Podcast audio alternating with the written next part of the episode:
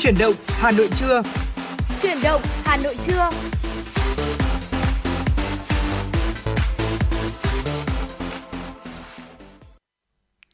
Chào đón quý vị và các bạn đến với chương trình Chuyển động Hà Nội trưa của Đài Phát thanh Truyền hình Hà Nội. Ờ, Lê Thông và Quang Minh rất vui khi được tiếp tục đồng hành cùng quý vị trong khung giờ phát sóng buổi trưa ngày hôm nay. Và như thường lệ thì quý vị đừng quên ạ, chúng ta có những cách thức vô cùng đơn giản để có thể tương tác cùng với chương trình thông qua số hotline đó là 024 3773 6688 cùng với trang fanpage FM96 gạch nối thời sự Hà Nội. Bên cạnh đó thì nếu quý vị thính giả bỏ lỡ những khung phát sóng của truyền động Hà Nội cũng có thể nghe lại các chương trình đã phát sóng trên trang web hà nội tv.vn, Apple Podcast và ứng dụng Spotify. À, Quang Minh và Lê Thông cũng như là các host khác của chương trình uh, sẽ ờ, luôn luôn là cầu nối để có thể gửi đi những yêu thương thông qua những giai điệu âm nhạc. Vì vậy đừng quên tương tác với chúng tôi thông qua số điện thoại 024 3773 6688 và fanpage FM 96 Thời sự Hà Nội thưa quý vị. Dạ vâng thưa quý vị và các bạn, lúc này thì à, theo nhiệt độ mà chúng tôi cập nhật được tại phòng thu ở khu vực thủ đô Hà Nội là 29 độ và trời đang có nắng. Và với thời tiết này thì cũng khá là thuận lợi để mọi người có thể làm việc cũng như vui tơi, vui chơi, học tập và giải trí ừ. ngay trong ngày đầu tuần này. Ở chúng tôi cũng sẽ cập nhật thêm những thông tin về tình hình thời tiết ở trong các phần tin tiếp theo để quý vị có thể cập nhật, đặc biệt là về thông tin liên quan đến cơn bão số 4, bão Noru. Còn bây giờ trước khi khởi động chương trình ngày hôm nay, và chúng ta sẽ cùng đến với một giai điệu âm nhạc mà chúng tôi xin được dành tặng quý vị thính giả. Chúng ta sẽ cùng lắng nghe giai điệu âm nhạc này trước khi đến với những thông tin mà phóng viên chương trình cập nhật quý vị nhé.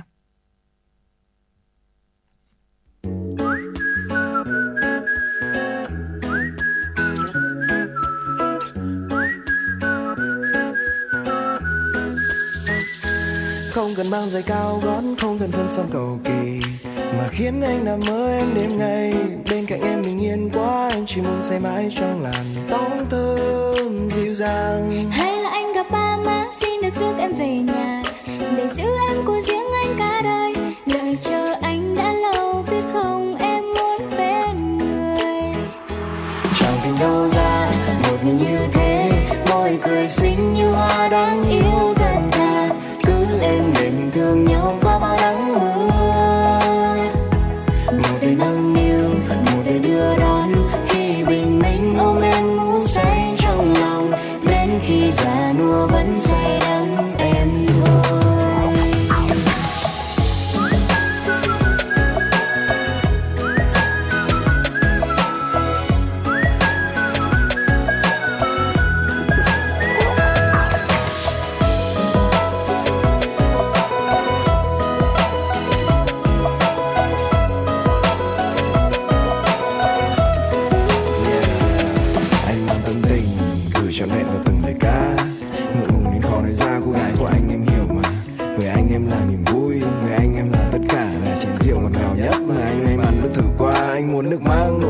về cất ở trong nhà. Áo kia rất chỉ sần vai, có một người giúp anh chuyển may vả dù anh không đẹp, vẫn có người và anh là soái ca. Lòng không làm điên, rồi hai đứa nhìn nhau cười cà cà anh đùa ấy, anh xin thề là anh đang nghiêm túc. Nghiêm túc nỗ lực vì em, cả đời cố gắng mà không chịu khuất phục. Sẽ luôn là người đàn ông bên em khi vui hay khi em cáu.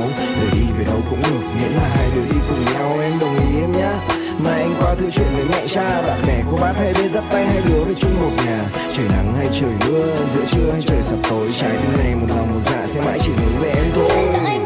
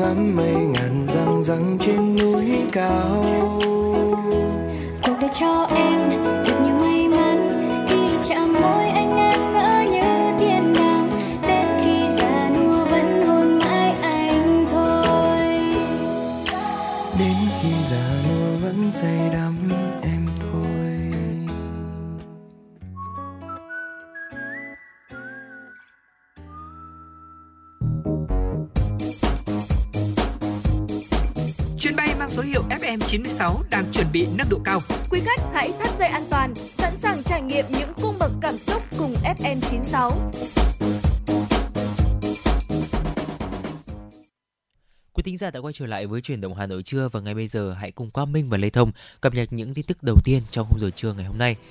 Thưa quý vị, theo kế hoạch số 220 của Ủy ban nhân dân thành phố vừa mới ban hành về phát triển sản xuất nông nghiệp hữu cơ của thành phố Hà Nội giai đoạn 2022-2025, định hướng đến năm 2030. Ngành nông nghiệp sẽ đẩy mạnh việc xây dựng các mô hình sản xuất nông nghiệp hữu cơ với quy trình kỹ thuật tiên tiến, được kiểm soát chặt chẽ, sản phẩm được cấp giấy chứng nhận theo quy định quốc gia, quốc tế về nông nghiệp hữu cơ. Các địa phương cần có kế hoạch cụ thể để hỗ trợ nông dân, các hợp tác xã, doanh nghiệp theo hướng đồng bộ từ hạ tầng sản xuất, tập huấn kỹ thuật đến xây dựng thương hiệu. Với định hướng sản xuất hữu cơ ứng dụng công nghệ cao, Sở Nông nghiệp và Phát triển nông thôn Hà Nội sẽ phối hợp với các địa phương quy hoạch vùng sản xuất tập trung đối với những sản phẩm nông nghiệp hữu cơ thị trường có nhu cầu lớn, phù hợp với điều kiện sinh thái của địa phương. Cùng với đó là tăng cường tổ chức hội trợ, ứng dụng internet để quảng bá, tìm kiếm thị trường tiêu thụ sản phẩm, hỗ trợ các hợp tác xã doanh nghiệp đưa sản phẩm hữu cơ vào các kênh phân phối hiện đại và hướng tới xuất khẩu. Thưa quý vị và các bạn, Bộ Tài nguyên và Môi trường cho biết, Bộ được Chính phủ giao chủ trì và phối hợp với các bộ, ngành địa phương ra soát các quy định và tổng hợp những vướng mắc và bất cập trong thực tế có liên quan đến hệ thống thông tin đất đai và cơ sở dữ liệu đất đai không đáp ứng yêu cầu thực tiễn quản lý nhà nước tính từ khi luật đất đai năm 2013 chính thức có hiệu lực. Trên cơ sở đó, Bộ căn cứ quy định pháp luật hiện hành, chủ động giải quyết theo thẩm quyền hoặc đề xuất cấp có thẩm quyền giải pháp phù hợp nhằm giải quyết các những bất cập trước luật đất đai sửa đổi được ban hành và có hiệu lực thực thi. Cũng theo Bộ Tài nguyên và Môi trường, để hoàn thành mục tiêu xây dựng hệ thống thông tin đất đai, những năm vừa qua, ngành quản lý đất đai đã và đang nỗ lực thực hiện xây dựng hệ thống thông tin đất đai và cơ sở dữ liệu đất đai, triển khai kết nối liên thông cơ sở dữ liệu đất đai với cơ quan thuế và điều kiện cần thiết để vận hành cổng dịch vụ công quốc gia có liên quan đến giao dịch đất đai. Đến nay, 63 trên 63 tỉnh thành phố đã và đang triển khai việc xây dựng cơ sở dữ liệu đất đai. Theo Cục Chăn nuôi Bộ Nông nghiệp và Phát triển nông thôn, dự kiến năm 2022, ngành chăn nuôi tăng trưởng giá trị xuất khẩu từ 5 đến 6% so với năm 2021. Sản lượng thịt các loại ước đạt 6,98 triệu tấn, trong đó thịt lợn trên 4,3 triệu tấn, thịt gia cầm trên 2 triệu tấn, trứng trên 18,4 tỷ quả tăng 4,6%, sữa trên 1,16 triệu tấn tăng 8,3%. Ngoài ra trong năm 2022, ngành chăn nuôi dự kiến tiếp tục tăng giá trị sản xuất từ 5,5 đến 6% so với năm 2022. Để đạt mục tiêu đề ra, từ nay đến cuối năm, Bộ Nông nghiệp và Phát triển nông thôn đề nghị các địa phương thực hiện giải pháp tổ chức sản xuất gắn với thị trường, đảm bảo an toàn sinh học và an toàn thực phẩm, xây dựng phát triển chăn nuôi theo chuỗi giá trị sản phẩm, lấy doanh nghiệp làm yếu tố chủ đạo, lấy hợp tác xã và tổ hợp tác xã là yếu tố kết nối nông dân. Đồng thời các địa phương cần tăng cường tuyên truyền, hỗ trợ phát triển các chuỗi ngành hàng lớn, sản phẩm chăn nuôi chủ lực, chuỗi sản phẩm đặc hữu, hữu cơ, tích hợp giá trị sinh thái. Theo ghi nhận từ phản ánh qua đầu số 5656 của Cục An toàn Thông tin Bộ Thông tin và Truyền thông, hiện tượng phát tán tin nhắn lừa đảo người dùng truy cập vào các trang web giả mạo cùng với các ngân hàng lại xuất hiện liên tục trở lại. Các đối tượng lừa đảo không chỉ sử dụng nhiều đầu số di động mà còn giả mạo tin nhắn định danh của ngân hàng với mục đích lừa đảo. Các tin nhắn giả mạo này thường được gắn nội dung về việc thông báo tài khoản của khách hàng đã bị khóa hoặc đã đăng nhập ở một thiết bị khác, thông báo về đăng ký dịch vụ mới, tài khoản bị trừ tiền với đường dẫn đính kèm theo yêu cầu của người dùng nhập user, mật khẩu, mã OTP để làm theo hướng dẫn. Vì vậy, khi người dùng nhận được các tin nhắn thì cần kiểm tra kỹ về nội dung, không nên vội vã trả lời hay thực hiện theo nội dung hướng dẫn trong tin nhắn, không truy nhập theo link hướng dẫn trong tin nhắn. Cần lưu lại các bằng chứng bằng tin nhắn hoặc ghi âm cuộc gọi để phản ánh tới doanh nghiệp viễn thông, quản lý thuê bao để yêu cầu xử lý. Đồng thời, cần cung cấp các bằng chứng đã có tới các cơ quan công an nơi gần nhất. Thưa quý vị và vừa rồi là một số những tin tức đáng quan tâm trong buổi trưa ngày hôm nay do biên tập viên Kim Dung thực hiện. Còn bây giờ xin được quay trở lại với không gian âm nhạc của FM96, ca khúc Nắng Thủy Tinh qua tiếng hát của Sunny Hạ Linh và Avilu. Màu nắng hay là màu mắt em? Mùa thu mưa bay cho tay mềm. Chiều nghiêng nghiêng bóng nắng qua thềm rồi có hôm nào mây bay lên. Lùa nắng cho buồn vào tóc em. Bàn tay xanh sao đón ưu phiền. Ngày xưa sao lá thu không vàng. Và nắng chưa vào trong mắt em. Em qua công viên bước chân âm thầm ngoài kia gió mây về ngàn cỏ cây chợt lên mùa nắng. Em qua công viên, mắt em ngày tròn, lung linh nắng thì tình vàng chợt hồn buồn sông mênh mang. Chiều đã đi vào vườn mắt em mùa thu qua tay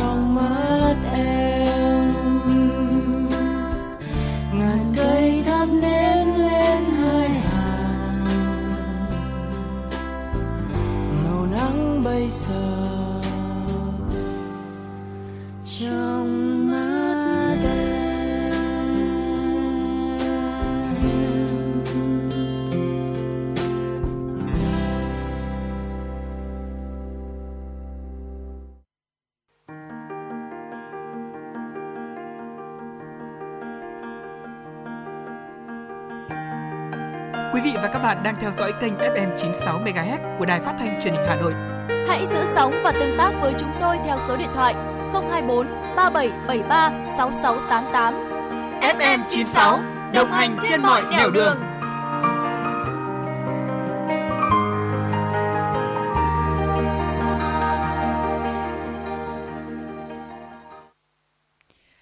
thưa quý vị và các bạn, vừa rồi chúng ta vừa lắng nghe những giai điệu thật ngọt ngào của ca khúc Nắng Thủy Tinh, màu nắng hay là màu mắt em. Ờ, quả thật đây là một cái câu rất là hay, Dạ nhất là vâng. trong thời điểm tiết trời thu như thế này, Ờ, được nghe những cái giai điệu nhẹ nhàng, thật mùa thu, thật nhẹ như vậy thì tôi nghĩ rằng là tất cả chúng ta ai cũng đều cảm thấy rất là an yên và nhất là trong ngày đầu tiên của tháng mới âm lịch này. À, thưa quý vị thính giả, mùa thu Hà Nội từ lâu đã là nguồn cảm hứng cho tất cả chúng ta. Và nếu như nói một cách tổng quát thì mùa thu Hà Nội nó là một mùa rất đặc biệt làm cho những người ở xa vô cùng thương nhớ nhất là những người đã từng sống và làm việc tại Hà Nội, ở nay xa Hà Nội và sinh sống ở, ở một thành phố khác hay là đơn giản hơn là những người thậm chí có khi đang ở ngay Hà Nội mà vẫn có cảm giác nhớ Hà Nội thì đó là khi mà mùa thu đã chạm đến cái ngưỡng làm cho người ta phải sao xuyến rung động rất lớn và ngày hôm nay thì Lê Thông và Quang Minh sẽ cùng với quý vị chúng ta đi giải mã những điều đặc biệt làm cho mùa thu trở nên nhung nhớ hơn. Dạ vâng ạ. À, không biết là Hà Nội mùa thu mùa thu Hà Nội thì có một cái điều gì đặc trưng nhất mà khiến cho mọi người cứ mãi gọi là uh, nôn nao về nó mỗi khi mà mùa thu dạ. về có lẽ là một phần do cái tiết trời đặc biệt trong những ngày giao mùa thưa quý vị Tiết trời Hà Nội trong những ngày giao mùa thì rất là đẹp, những tia nắng nhẹ trong mắt và đẹp mơ màng len lỏi qua từng kẽ lá, khiến chúng ta là muốn bật dậy ngay khỏi giường và bước ra ngoài để có thể tận hưởng nắng thu. Và những cơn gió heo may xe xe lạnh khiến không khí của thủ đô vốn dĩ nhộn nhịp bỗng trở nên rất hiền hòa và nhẹ nhàng hơn bao giờ hết. Và nếu chúng ta có dịp đặt chân tới Hà Nội trong những ngày mùa thu như thế này thì đừng phí thời gian cho việc ngủ nướng thưa quý vị. Chúng ta hãy bật dậy và bước ra ngoài ban công là chúng ta có thể là cảm thấy rõ trời thu Hà Nội rồi. Còn nếu mà chúng ta có thời gian hơn, có điều kiện hơn thì chúng ta có thể là la cả quán xá ở trên những khu vực phố cổ thì đó cũng là một cái địa điểm để chúng ta có thể tận hưởng mùa thu Hà Nội rất là tuyệt vời đấy ạ. Ừ, vâng, à, thưa quý vị rõ ràng là mùa thu thì yếu tố đầu tiên có thể chinh phục chúng ta đó chính là thời tiết như quang minh nói đấy ạ thời tiết này thì làm gì nó cũng dễ chịu đúng không ạ? Nhìn ai cũng cảm thấy dễ chịu và thậm chí là tắc đường vẫn đúng cảm rồi. thấy dễ chịu đúng không ạ? À, thế nhưng mà bên cạnh yếu tố về thời tiết đó thì hà nội còn có rất nhiều những điều đặc biệt cộng hưởng để khiến cho mùa thu của chúng ta trở thành một trong số những nguồn cảm hứng lớn. Đó chính là những thức quà dung dị chỉ mùa thu hà nội mới có mà thôi. Và nhắc tới mùa thu hà nội chúng ta không thể không nhắc tới những thức quà bình dị đó. Đầu tiên quen thuộc và có lẽ là chúng ta cũng đã nói nhiều đó chính là cốm Hà Nội. Ở rõ ràng cốm là một cái thức quà đặc biệt của lúa non mà đất trời ban tặng cho Hà Nội mỗi độ thu về. Ở chúng ta có thể thấy là uh, nhìn những ruộng lúa bát ngát mênh mông ở ngoại thành dạ, vâng cho ạ. đến vào bên trong thành phố với những gánh uh, cốm được bán rong khắp thành phố cũng là một cái hình ảnh sống động về một Hà Nội hiện đại thế nhưng vẫn còn những cái nét bình dị thôn quê và ở đó thì chúng ta sẽ được ngắm nhìn uh, những cái gói cốm được gói vào lá sen mà dùng một cái cọng rơm non buộc để giữ nguyên cái hương vị thơm dẻo của cốm. Rồi thì cách thưởng thức cốm cũng là cả một nghệ thuật. Người ta ăn cốm tươi đúng cách là phải dùng cả năm đầu ngón tay nhón từng ít một rồi bỏ vào miệng và thưởng thức từ từ.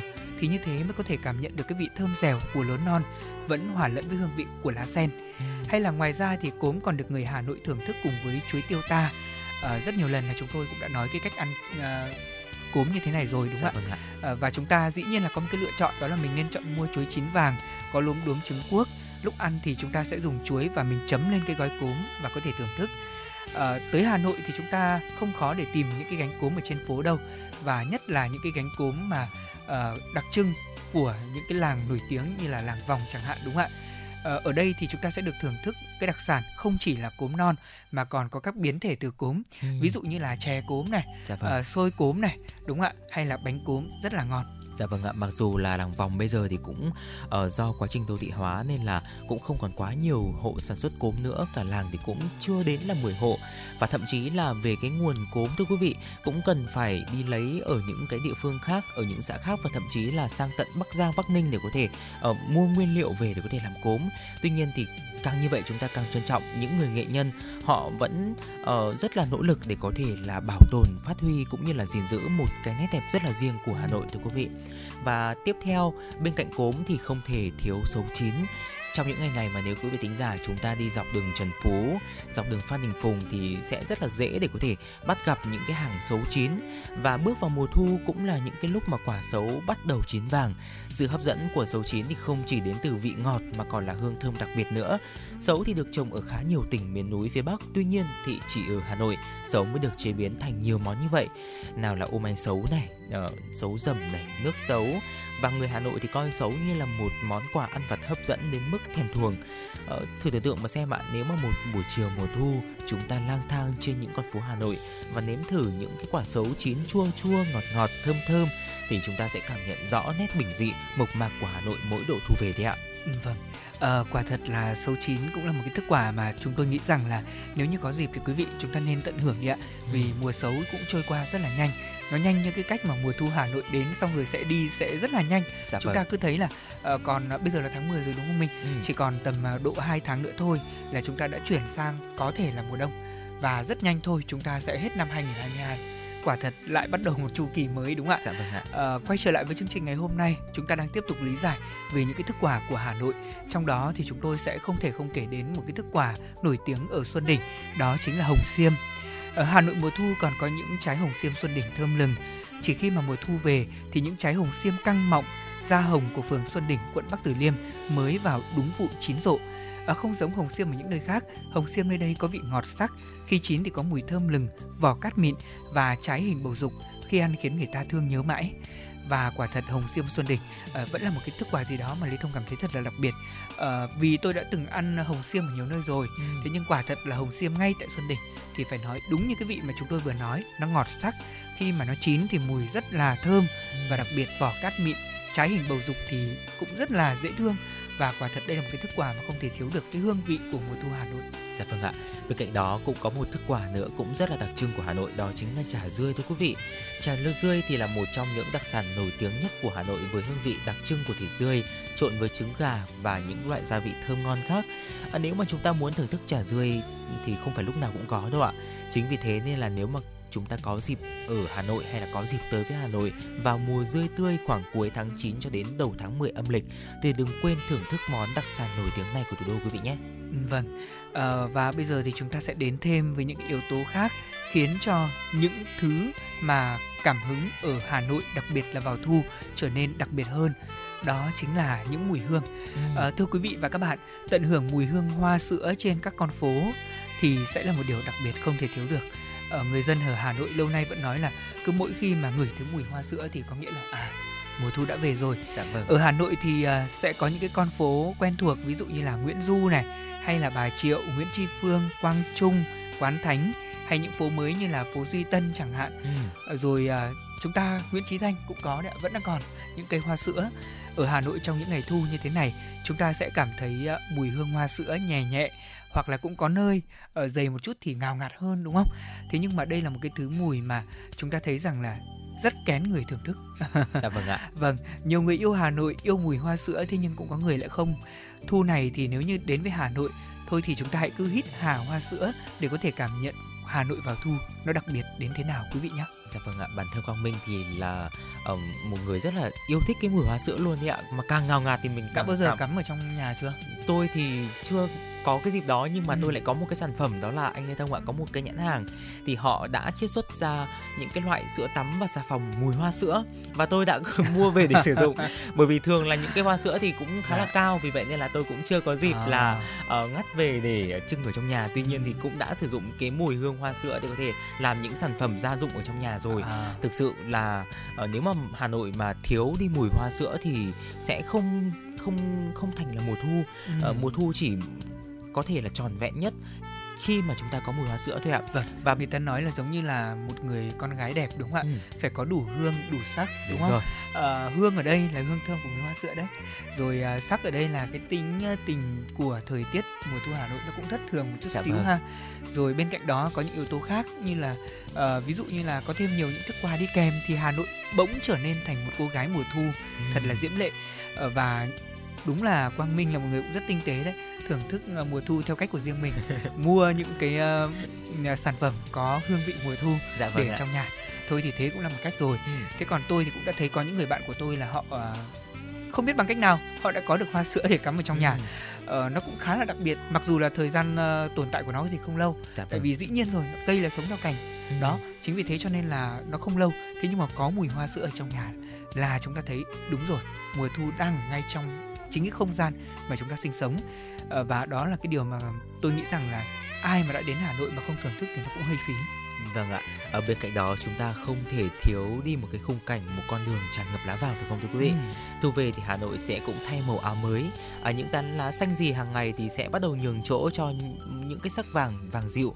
Và nếu mà mùa này chúng ta tản bộ trên những con đường phố như là Phan Đình Phùng, Kim Mã, Hoàng Hoa Thám thì chắc chắn rồi chúng ta sẽ không thể cầm lòng mà phải lấy ngay chiếc điện thoại ra để chụp choẹt và lưu lại cái khoảnh khắc là lá vàng rơi tuyệt đẹp. Ở thi thoảng có một cơn gió bất chợt đi qua thì những cái hàng cây này lại càng ở rơi những cái lá xuống và cùng với một chút nắng thì thực sự là nó đặt cái khung cảnh của đường phố của Hà Nội vào một cái khung cảnh rất là đối điện ảnh. Và vâng. uh, buổi sáng ngày hôm qua thì Quang Minh uh, cũng có dịp để uh, lên Hà Nội à quên uh, lên phố. Xin lỗi quý vị. Uh, cùng bạn bè của mình lên phố ăn sáng uống cà phê như một người Hà Nội vậy. Uh, và thực sự lúc đó thì tôi và những người bạn của mình phải thốt lên là cái khung cảnh này nó quá đẹp và phải bất giác ra là rút cái điện thoại ra để có thể chụp cũng như là quay lại cái đoạn clip khi mà tôi uh, đi qua cái vỉa hè phố Phan Đình Phùng khi mà có những cái tia nắng đầu tiên trong ngày mà nó chiếu rọi qua cái hàng cây đấy ạ. Thực sự đó là một cái khung cảnh rất là đẹp và nó làm mình nao lòng đấy ạ. Ừ. và nếu mà chúng ta không trải nghiệm qua những cái cảm giác như vậy cái khoảnh khắc như vậy trong mùa thu Hà Nội thì quả là rất là đáng tiếc đấy ạ. Vâng uh, tôi thấy là Quang Minh uh, cũng khá là tinh tế khi mà đã để ý đến những cái chi tiết rất là nhỏ ví dụ như là ánh nắng xuyên qua lá ừ. ờ, thực ra là mùa thu là một cái mùa mà người ta nói rồi nó đẹp đến nao lòng là vì như vậy ờ, với những cái khung cảnh mà quang minh chia sẻ nhưng còn thiếu một cái hình ảnh nữa rất quan trọng đó chính là hình ảnh của những gánh hàng rong vâng. đó đây cũng chính là một phần góp nên mùa thu của hà nội mùa thu của hà nội không chỉ có mùi hoa sữa có cốm non xấu chín hay là những con phố ngập lá vàng mà còn có cả những gánh hàng rong chở đầy cúc họa mi mùa cúc họa mi cũng sắp đến rồi đúng không? Rồi hay là có cả hoa thạch thảo tím thì bây giờ đã có rồi này, hay là hoa cúc vàng, hay là những cái gánh hàng à, bán những cái sản vật địa phương nó cũng rất là gần gũi. Và quả thật không biết là quý vị thính giả với Quang Minh có giống Lê Thông không? Tức là có những ngày mùa thu mà mình nhìn chiếc lá mình cũng thấy đẹp luôn á. Ừ. Rồi mình nhìn từng góc phố, từng hàng cây, thậm chí đến con đường mình đi làm hàng ngày cũng trở nên dịu dàng hơn và đó đó là những điều mà chúng tôi nghĩ rằng uh, cộng hưởng để có thể giải mã về mùa thu Hà Nội vì sao nó lại được lọt vào top những cái điểm đến đẹp mà nên đến vào mùa thu trên thế giới dạ vâng. và quả thật chúng ta rất tự hào khi mà sinh sống trên địa bàn thành phố Hà Nội một thành phố vì hòa bình với lịch sử ngàn năm văn hiến đặc biệt với những sự ưu đãi của thời tiết cho Hà Nội một mùa thu rất đẹp như thế này. Dạ vâng ạ. Vừa rồi thì chúng ta đã uh, nêu ra một số những thức quà này uh, rồi là những cái yếu tố thì cấu thành nên một cái mùa thu Hà Nội rất là tuyệt vời. Vậy thì khi mà chúng ta đến với Hà Nội thì chúng ta nên đến những đâu thưa quý vị? Có lẽ là Quang Minh và Lê Thông cũng đã nói rất là nhiều lần rồi đó chính là Hồ Tây ừ. là một cái địa điểm mà cũng tập hợp rất là nhiều những cái tinh túy của Hà Nội và đặc biệt là mùa thu Hà Nội. Chúng ta có thể ghé qua để có thể là tận hưởng cái không khí của mùa thu. Ở khi những cái tia nắng vàng dịu nhẹ của mùa thu chiếu xuống mặt Hồ Tây thì cũng là một cái thời điểm mà Hồ Tây đẹp nhất đấy ạ. Có lẽ thì với những người dân Hà Nội thì Hồ Tây chính là địa điểm thân thuộc gần gũi nhất. Vui thì hẹn nhau ra Hồ Tây ăn mừng buồn thì cũng hẹn nhau ra Hồ Tây để có thể chuốc bầu tâm sự và cứ như thế thì nơi đây trở thành một phần không thể thiếu của mỗi người dân thủ đô. Ở du lịch Hà Nội mùa thu thì chúng ta có thể là lựa chọn xe đạp để có thể dạo quanh một vòng bờ hồ rất là thuận tiện thôi. Chúng ta có thể là ở trải nghiệm cái hoạt động này ở ngay những cái hàng cho thuê xe đạp ở đường ven hồ, thưa quý vị. Một vòng Hồ Tây thì có lộ trình khoảng 16 km, chắc chắn thì sẽ mang đến cho chúng ta rất nhiều trải nghiệm thú vị về Hà Nội. Và đừng quên nếu chúng ta dừng chân check-in tại những con đường ven hồ được yêu thích nhất như là đường Thanh Niên này, nơi có rất là nhiều những cái hàng ăn vặt hay là bến Hàn Quốc, bến Nhật Bản là cái nơi mà vừa rồi cũng đã được uh, lát lại đường như là anh Lê Thông cũng đã chia sẻ. Uh, thì chúng ta có thể là kết hợp thêm là khám phá Hồ Tây trong một ngày hôm nay cũng là ngày uh, mùng 1 đầu tháng đúng không ạ? Tham quan lễ chùa Trấn Quốc này, phủ Tây Hồ, khám phá chợ hoa lớn nhất Hà Nội đó chính là chợ hoa Quảng Bá thưa quý vị. Và để chuyến đi của chúng ta có thêm nhiều điều hấp dẫn hơn thì chúng ta uh, nếu có thời gian chúng ta cũng có thể vòng một chút lên đường D để có thể là khám phá uh, khu vực là uh, uh, tự nhiên được à con đường gốm sứ đúng không ừ, ạ? Sau đó thì dọc lên một chút uh, khu vực cầu Long Biên để chúng ta có thể là thưởng thức. Đấy là một lộ trình uh, cũng khá là dài thế nhưng mà thực sự là rất đáng để thử đúng không? Ừ, chính xác ạ. Và nếu mà chúng ta lên đến Hồ Tây thì chúng ta có thể là thưởng thức uh, những cái món ăn đặc sản của Hồ Tây ví dụ như là kem Hồ Tây hay là bánh tôm Hồ Tây cũng là những cái đặc sản để chúng ta có thể thưởng thức ở uh, cho chuyến hành trình của chúng ta vừa nghỉ ngơi để chúng ta có thể là tiếp sức uh, cho cái chuyến khám phá mùa thu Hà Nội ở Hồ Tây. Ừ, vâng, đó là địa điểm ờ, đầu tiên mà Quang Minh giới thiệu rất là quen thuộc và địa điểm thứ hai cũng quen thuộc không kém đó chính là Hồ Gươm. À, thưa quý vị, một trong những địa điểm lý tưởng để có thể cảm nhận mùa thu Hà Nội chính là Hồ Gươm đấy ạ. Chúng ta sẽ thấy những hàng cây lộc vừng đang đổi màu lá hay là những hàng liễu rủ mờ ảo trong sương sớm bên mặt Hồ Gươm. Và tới với Hồ Gươm trong những ngày này, quý vị còn được ngắm nhìn những chùm hoa lộc vừng màu đỏ rực ở rơi rụng khắp ven đường và mặt hồ. Dù là sáng sớm hay lúc hoàng hôn thì Hồ Gươm đều mang một vẻ đẹp rất là mùa thu và rất Hà Nội. Trong cái tiết trời dễ chịu của những ngày thu, chúng ta có thể cùng với bạn bè tản bộ này hay là thì thầm với nhau những câu chuyện về cuộc sống. Có thể sau khi lang thang một vài vòng hồ ờ, mà còn đủ sức muốn khám phá nhiều hơn về thu Hà Nội thì chúng ta hãy bắt đầu hành trình khám phá phố cổ Hà Nội với khu vực 36 phố phường để cảm nhận văn hóa, ẩm thực và con người Hà Thành. Và đến với Hồ Gươm ấy, thường thì Lê Thông hay có một cái lộ trình cũng khá là rõ ràng. Ừ. Đó là mình sẽ đi uh, một vòng, hai vòng, thậm chí ba vòng cũng được. Sau đó thì mình sẽ uh, dừng chân, mình ăn một vài cái que kem, có thể là kem uh, Tràng Tiền này, hoặc là kem thủy tạ này. Sau đó thì uh, tôi hay có một cái uh, thú vui nữa đó là mình sẽ sau khi mà ăn kem xong đấy ạ thì mình sẽ đi vào phố sách luôn để có thể tận hưởng những cái không khí ở bên trong phố sách. Bước vào đó một, một cái cảm giác nó rất là Hà Nội Dạ vâng. vâng và cảm giác như mặc dù mình không phải là người sinh ra ở đây thế nhưng mà mình là người sống và làm việc ở đây cũng nhiều rồi. Cho nên là mình có một cái cảm nhận là à hình như một phần của Hà Nội đang thuộc ở trong mình rồi. Dạ vâng ạ. Ờ, thực sự là một cái cảm giác khi mà chúng ta lên phố uh, khu vực Hồ Gươm mà vùng cục và cái khu vực là phố sách thì cũng là một cái trải nghiệm rất là thú vị để chúng ta có thể là tận hưởng trong mùa thu. Và như Quang Minh cũng vừa chia sẻ vừa rồi đó chính là đường Phan Đình Phùng, đường Trần Phú hay là đường Hoàng Diệu cũng là nơi mà chúng ta có thể là tham quan uh, để có thể lưu lại những bức ảnh rất là ấn tượng. Bên cạnh đó là cầu Long Biên cũng là một cái địa điểm mà chúng ta uh, nên ghé qua. Vào Hoàng Thành Thăng Long thưa quý vị, Hoàng Thành Thăng Long thì là một trong những quần thể kiến trúc mang dấu ấn của nhiều giai đoạn lịch sử và nơi đây thì đã được UNESCO công nhận là di sản văn hóa thế giới. Và trong chuyến đi du lịch Hà Nội của chúng ta khám phá Hà Nội vào mùa thu, thì chúng ta đừng quên ghé thăm địa điểm này để có thể hiểu hơn về những thăng trầm của lịch sử, còn ghi dấu lại theo thời gian từ quý vị. Dạ vâng thưa quý vị và các bạn, đó là những chia sẻ của chúng tôi về mùa thu Hà Nội. Thế còn đối với mỗi thính giả, mùa thu Hà Nội trong quý vị là gì? Quý vị có thể chia sẻ cùng với chương trình ngay lúc này trên fanpage FM96 gạch nối thời sự Hà Nội hoặc là gọi điện về số hotline 024 3773 6688 chia sẻ cảm xúc và yêu cầu những giai điệu âm nhạc mà quý vị mong muốn lắng nghe. Lúc này đây thì giai điệu của ca khúc Mùa thu cho em qua tiếng hát của Trinh cũng đã vang lên và mời quý vị cùng với chúng tôi thưởng thức ca khúc này. Anh có nghe nai vàng hát khúc yêu đương? Và anh có nghe khi mùa thu tới, mang ái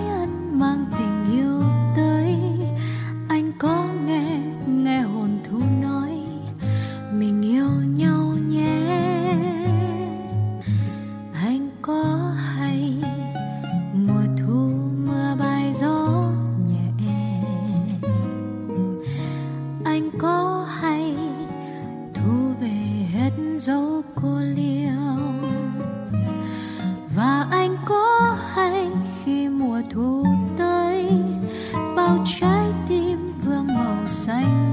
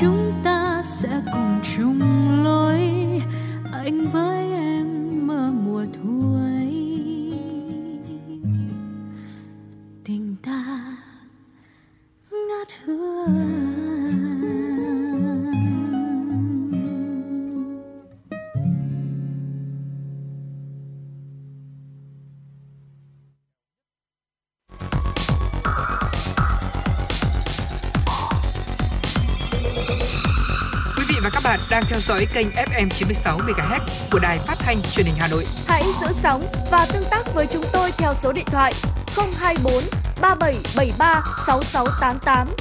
FM 96 đồng hành trên mọi nẻo đường.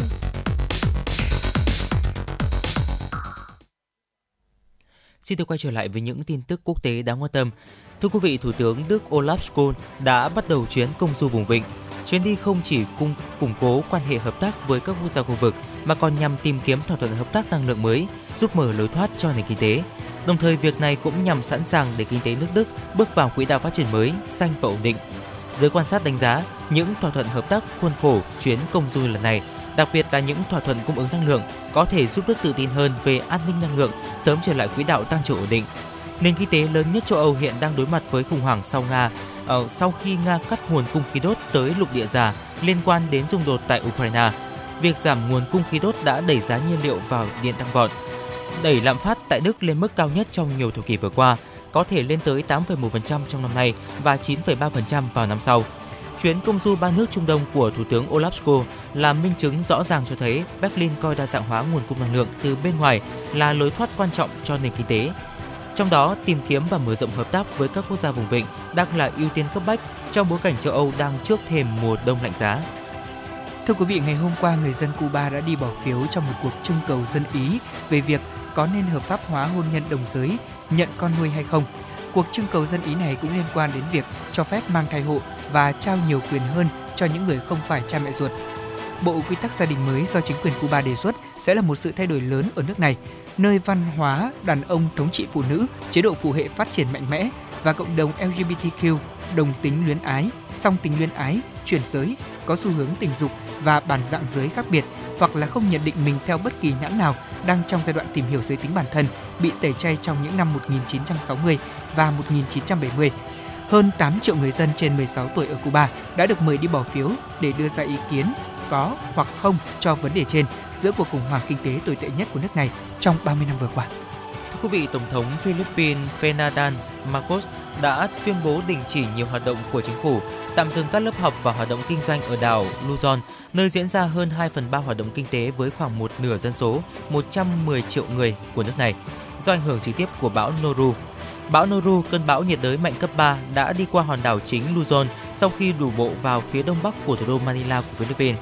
Cơ quan thời tiết Philippines cho biết gần 8.400 người đã được sơ tán trước đó khỏi khu vực đường đi của bão Noru. Siêu bão Noru tiếp tục càn quét với sức gió duy trì 175 km/h, tương đương với 108 dặm trên một giờ và gió giật lên tới 290 km/h sau khi đổ bộ vào đất liền nước này. Nhiều chuyến bay bị hủy, các chuyến phà tạm dừng phục vụ và những tuyến xe buýt đóng cửa do mưa lớn và gió mạnh làm đổ cây và đường dây điện. Bão Noru đang di chuyển về phía tây qua những tỉnh sản xuất lúa gạo ở đảo Luzon, có khả năng xuất hiện trên Biển Đông vào sáng nay 26 tháng 9. Philippines, một quần đảo bao gồm hơn 7.600 hòn đảo, trung bình hàng năm hứng chịu 20 cơn bão nhiệt đới gây ra lũ lụt và lở đất. Năm 2013, bão Haiyan, một trong những cơn bão nhiệt đới mạnh nhất từng được ghi nhận ở nước này, đã khiến khoảng 6.300 người tử vong. Thưa quý vị và các bạn, ngày hôm qua, Cố vấn An ninh Quốc gia Hàn Quốc Kim Sung Han đã chủ trì cuộc họp khẩn cấp Hội đồng An ninh Quốc gia NSC sau khi Triều Tiên bắn thử tên lửa đạn đạo tầm ngắn ra vùng biển phía đông. Thông báo sau cuộc họp, NSC chỉ trích vụ phóng tên lửa đạn đạo đã vi phạm các nghị quyết của Hội đồng Bảo an Liên Hợp Quốc và đây là hành động có thể làm gia tăng căng thẳng trên bán đảo Triều Tiên và khu vực. Trước đó, quân đội Hàn Quốc cho biết họ đã phát hiện vụ phóng tên lửa từ khu vực trong hoặc xung quanh tỉnh Daejeon ở phía bắc Pyongyang, miền Tây của Triều Tiên vào lúc 6 giờ 53 phút ngày hôm qua. Tên lửa nói trên đã bay khoảng 600 km ở độ cao khoảng 60 km với tốc độ mắt tối đa là Mach 5. Ở trong khi đó thì Bộ trưởng Quốc phòng Nhật Bản Yashikazu Hamada cho biết tên lửa đạn đạo Triều Tiên đã rơi xuống ngoài vùng đặc quyền kinh tế của Nhật Bản sau khi bay theo quỹ đạo bất thường và không đe dọa vận tải đường biển và đường không trong khu vực này. Bộ trưởng Hamada nhấn mạnh Nhật Bản sẽ phối hợp chặt chẽ với Mỹ và Hàn Quốc để thu thập, phân tích thông tin có liên quan đến vụ phóng tên lửa đạn đạo của Bình Nhưỡng nói trên. Thưa quý vị, và vừa rồi là một số những tin tức đáng quan tâm trong buổi trưa ngày hôm nay do biên tập viên Kim Dung thực hiện. Còn bây giờ xin được à, tiếp tục với phần chia sẻ của chúng tôi trong tiểu mục khám phá thế giới. Ngày hôm nay chủ đề câu chuyện mà Quang Minh và Lê Thông gửi đến quý vị thính giả, đó chính là một câu chuyện à, người phụ nữ đòi được phí chia tay sau 24 năm thưa quý vị.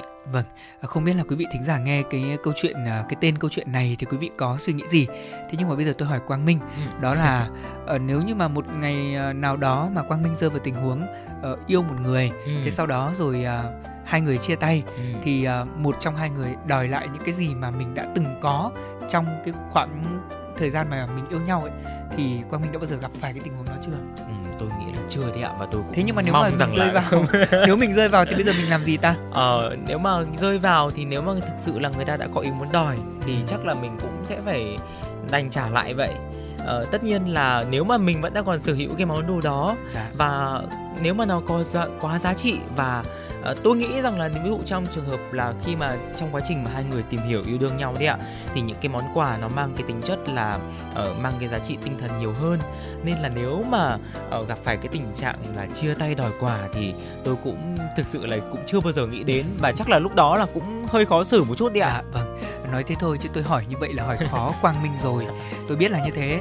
Thế nhưng mà thực ra là hỏi như vậy để quý vị uh, chúng ta có thể có những câu chuyện mà mình không tin ừ. hoặc không nghĩ đến thế nhưng nó lại có thật đấy ạ câu chuyện như sau ạ à, Hubei của TV Trung Quốc đưa tin là bà Vương 65 tuổi ở người thành phố Vũ Hán tỉnh Hồ Bắc đã khởi kiện và đòi được hơn 7.600 đô la Mỹ phí chia tay mà người yêu cũ hứa hẹn sau 24 năm. Ừ. Vâng, câu chuyện là trước đó thì bà Vương hẹn hò với ông Lưu và chia tay 24 năm trước sau khi chia tay thì ông Lưu đã viết giấy nợ, hứa hẹn là trả cho bà Vương 20.000 nhân dân tệ và nhẫn vàng 7 chỉ. Ông Lưu thì mãi không thực hiện được lời hứa của mình, thế nên bà Vương đã kiện ông ra tòa và đề nghị cưỡng chế thi hành vào năm 2000. Tuy nhiên thì ông Lưu không có khả năng chi trả nên vụ án này bị dừng lại. Và gần đây nhất khi nghe tin mẹ ông Lưu qua đời để lại một căn hộ thì bà Vương tiếp tục đề nghị tòa khôi phục thi hành án. Và quý vị có biết không ạ, giới chức điều tra đã phát hiện là ông Lưu qua đời vào năm 2013, thế nên là em trai của ông đã kế thừa căn hộ mà mẹ để lại. Và sau rất nhiều cuộc tranh luận, hồi đầu tháng 9 thì em trai của ông Lưu đã đồng ý là thay anh trai của mình trả khoản đã hứa cũng như là tiền lãi suốt 24 năm chuyển cho bà Vương, số tiền là 53.600 tệ, tương đương với hơn 7.600 đô la Mỹ. Vâng. Dạ vâng ạ, à, cái sự việc này thì đã gây tranh cãi trên mạng xã hội Trung Quốc thưa quý vị. À, một số người ủng hộ bà Vương cho rằng là bà đã hưởng quả ngọt sau rất là nhiều năm kiên trì. Tuy nhiên thì một số người lại nhận định rằng là bà cố chấp vì ông Lưu đã qua đời, không nên tiếp tục đòi em trai của ông phải thay anh trả tiền. À, đây là một cái câu chuyện mà Quang Minh và Lê Thông cũng đã ghi nhận được ở thành phố Vũ Hán, tỉnh Hồ Bắc. À, anh Lê Thông, anh Lê Thông có cái suy nghĩ gì về câu chuyện này ạ? Trời ơi nếu như mà đầu tiên mà theo những gì mà tôi nghĩ ấy, đọc cái tít này xong thì mình chỉ đơn giản mình nghĩ là đó là phí chia tay tức là cái thời gian cô ấy phải chờ đợi hoặc là thời gian tổn thương ừ. trong suốt cái quãng thời gian đó. Ừ. Thế nhưng mà thực ra là khi mà biết câu chuyện này tôi cũng không hoàn toàn ủng hộ cái hành động này lắm. Ừ. Đó là nếu như tôi là người trong cuộc. Dạ vâng. Thế còn uh, Quang Minh thì sao? Tôi thì thực sự là tôi cũng không không một chút nào là đồng tình đâu ạ. Ừ.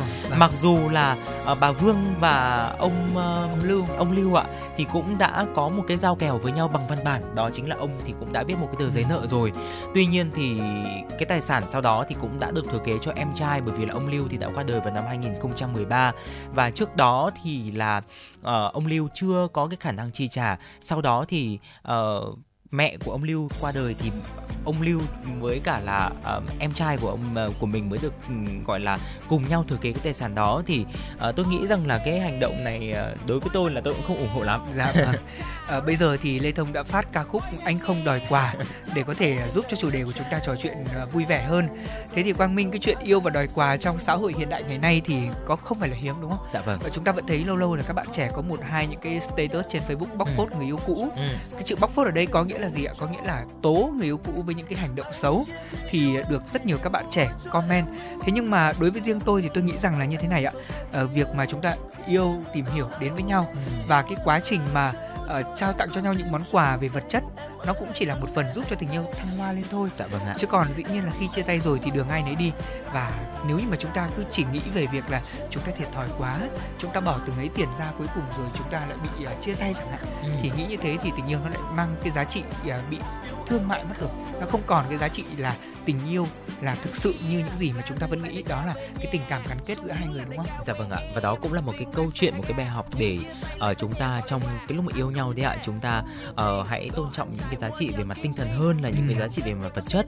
Uh, bởi vì là thực sự cũng không phải là nói đi thì cũng phải nói lại đó chính là một số bạn trẻ hiện nay thì cũng có một cái tâm lý đó chính là ỉ lại một cái người yêu của mình. Thì đó cũng là một cái điều mà không tốt. Uh, tôi nghĩ rằng là trong tình yêu thì ngoài cái việc chúng ta chia sẻ về cảm xúc và có cái cảm xúc yêu đương với nhau ra thì hãy cùng nhau tốt lên mỗi ngày để có thể phát triển bản thân cũng như là uh, phát triển về mặt kinh tế của cả hai để có thể xây dựng cho một cái tương lai một cách vững chắc. Dạ vâng và đặc biệt là yêu em hay yêu anh thì anh cũng không đòi quả. Ừ. Như ca khúc này đang nói thì đó cũng là thông điệp mà chúng tôi muốn chia sẻ thông qua câu chuyện nhẹ nhàng này. Còn bây giờ chúng ta cùng thưởng thức uh, những phần còn lại của giai điệu ca khúc này quý vị nhé. Đã nói lúc trước khi yêu anh sẽ không hứa lời dối trá. Oh baby, bao năm trôi qua và tình trao cho em không phôi pha em hãy lắng nghe anh nào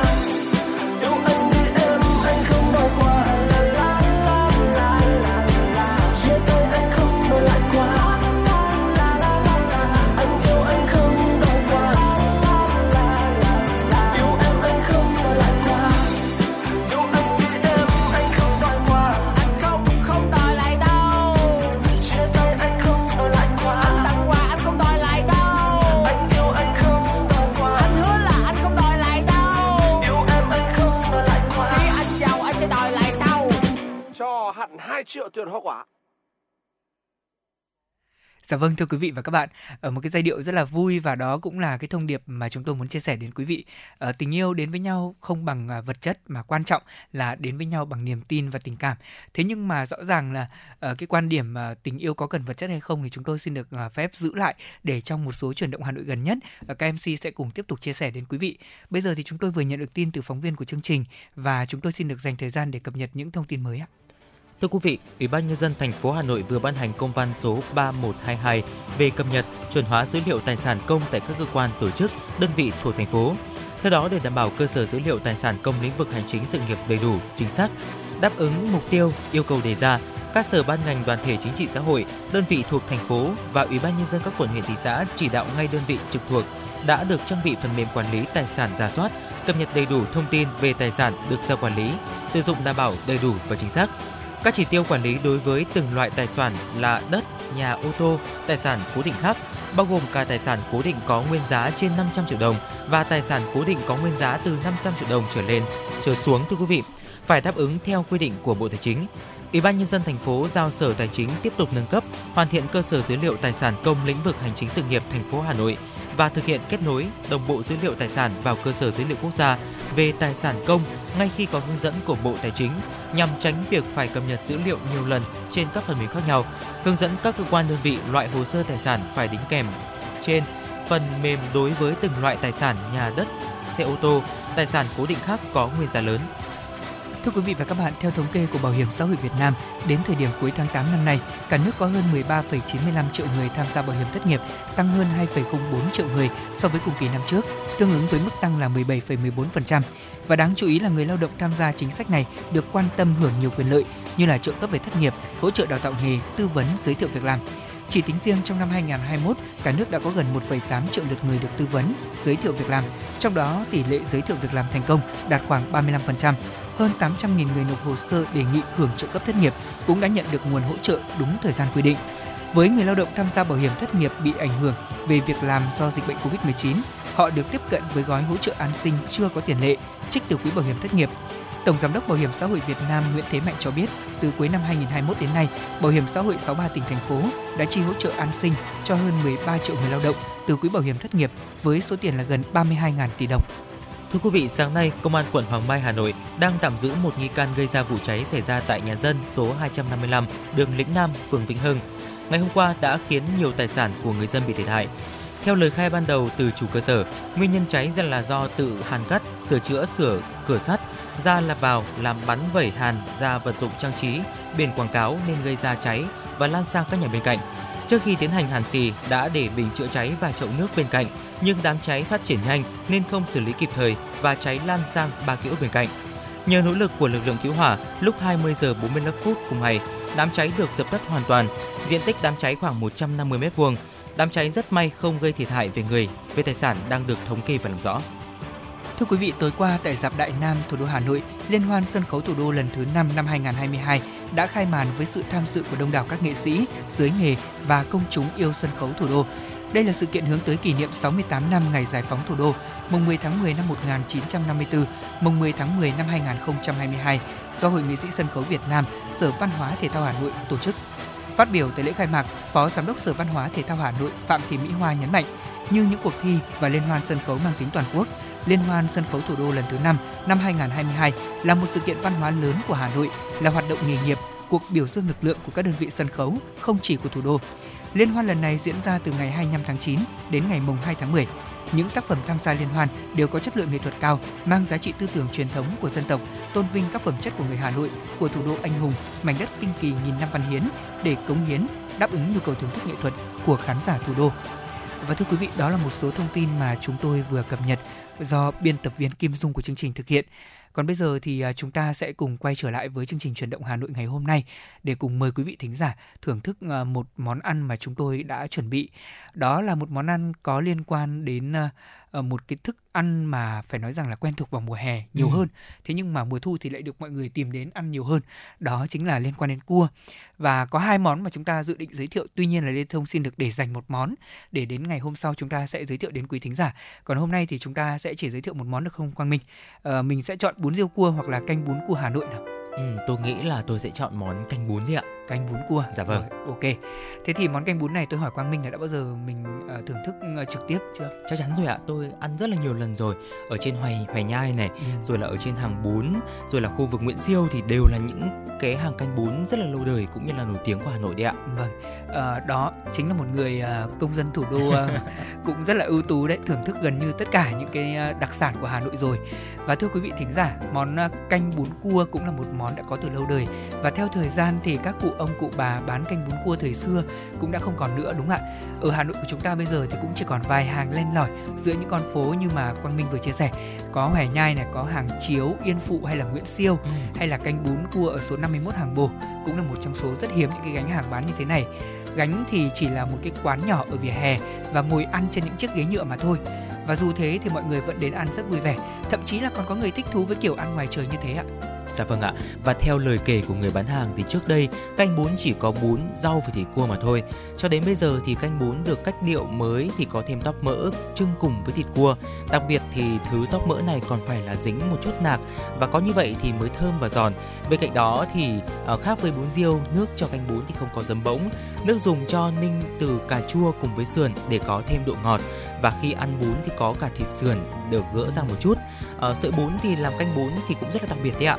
Nó là một cái loại sợi bún to, phải to gấp đôi gấp ba sợi bún bình thường và cũng có một cái độ mềm nhất định, tuy nhiên thì không bị nát. Sợi bún thì đã được trần nước nóng, khi khách đến ăn thì chỉ việc múc vào bát và chan nước dùng là được.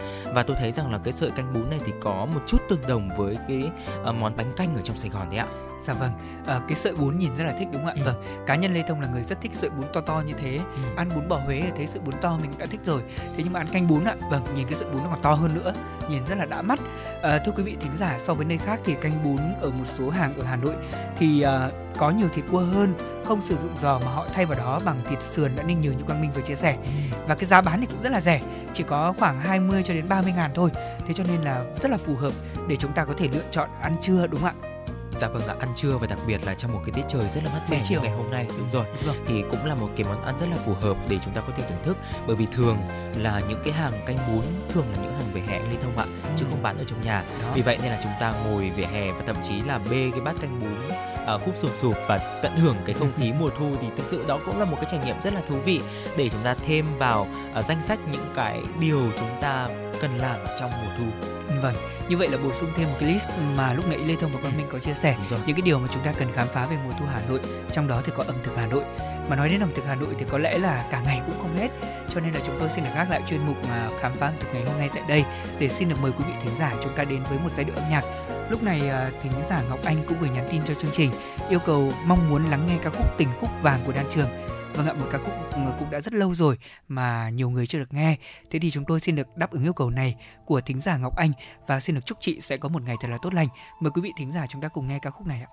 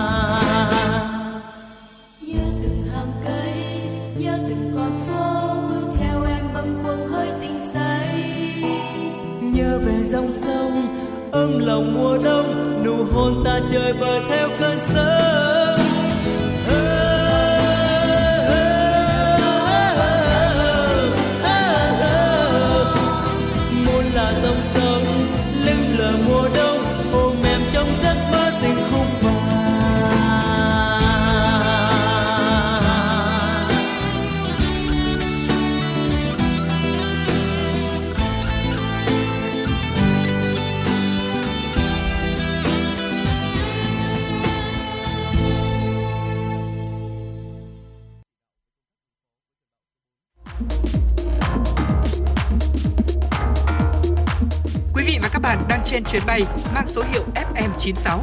Hãy thư giãn, chúng tôi sẽ cùng bạn trên mọi cung đường. Hãy giữ sóng và tương tác với chúng tôi theo số điện thoại 024 3773 6688.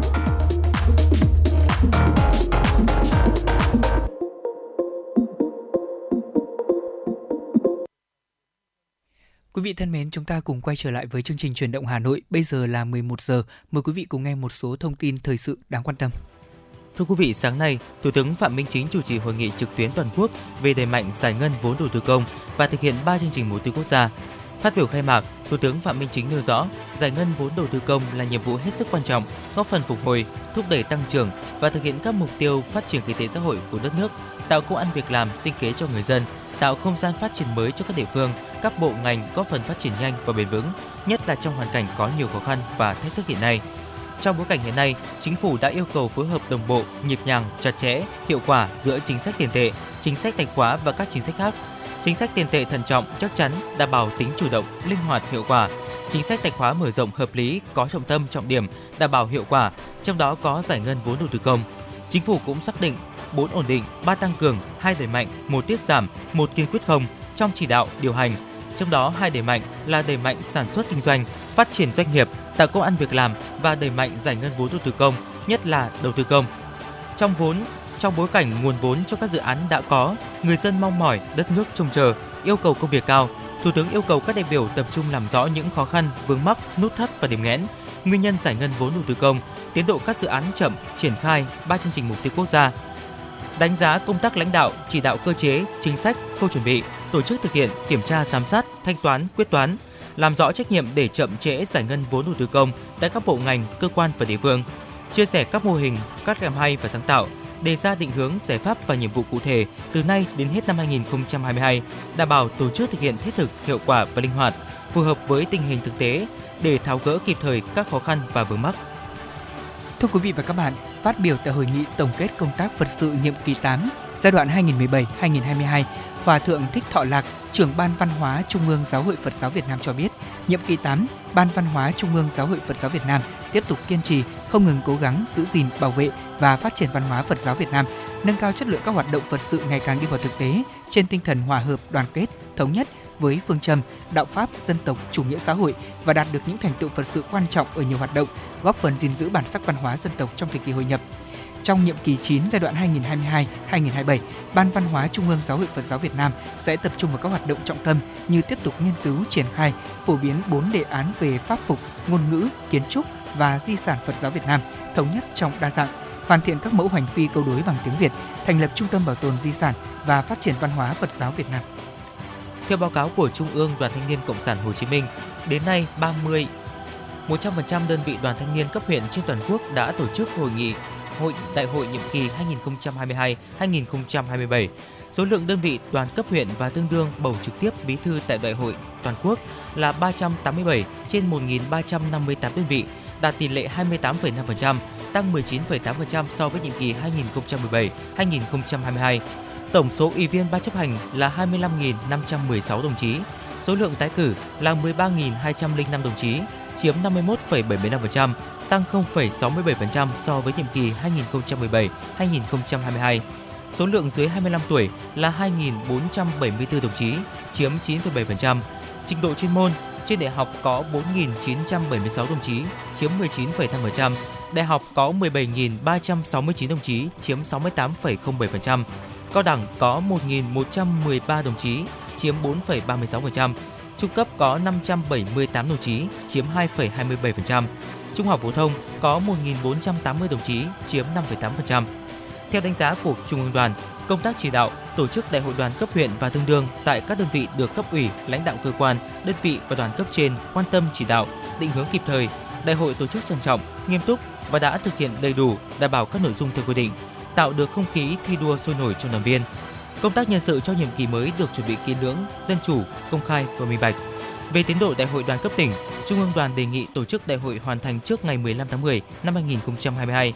Hiện nay, Ban chấp hành Trung ương Đoàn đang tiếp tục phối hợp với Ban Thường vụ các tỉnh ủy, thành ủy, đảng ủy trực thuộc Trung ương chỉ đạo việc xây dựng kế hoạch tổ chức đại hội, nội dung văn kiện, công tác nhân sự và các công tác đảm bảo khác.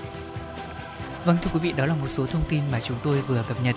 Còn bây giờ xin được mời quý vị thính giả chúng ta sẽ cùng đến với một giai điệu âm nhạc. Chúng tôi cũng vừa nhận được yêu cầu âm nhạc của số máy cuối là 432 với yêu cầu ca khúc Tình yêu ở lại qua tiếng hát của Phùng Khánh Linh và xin được mời quý vị và các bạn chúng ta sẽ cùng lắng nghe món quà âm nhạc này ạ.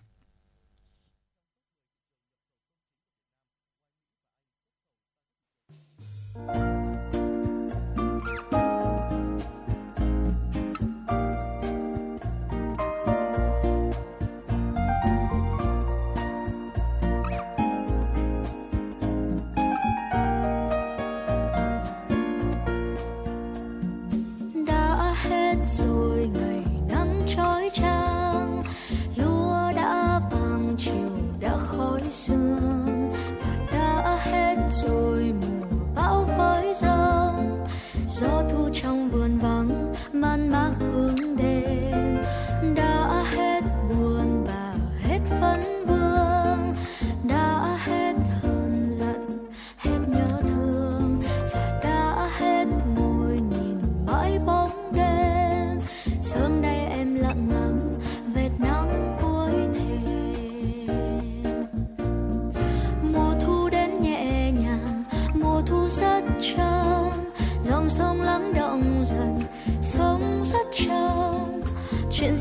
Đã xa dần rồi cũng lãng quên.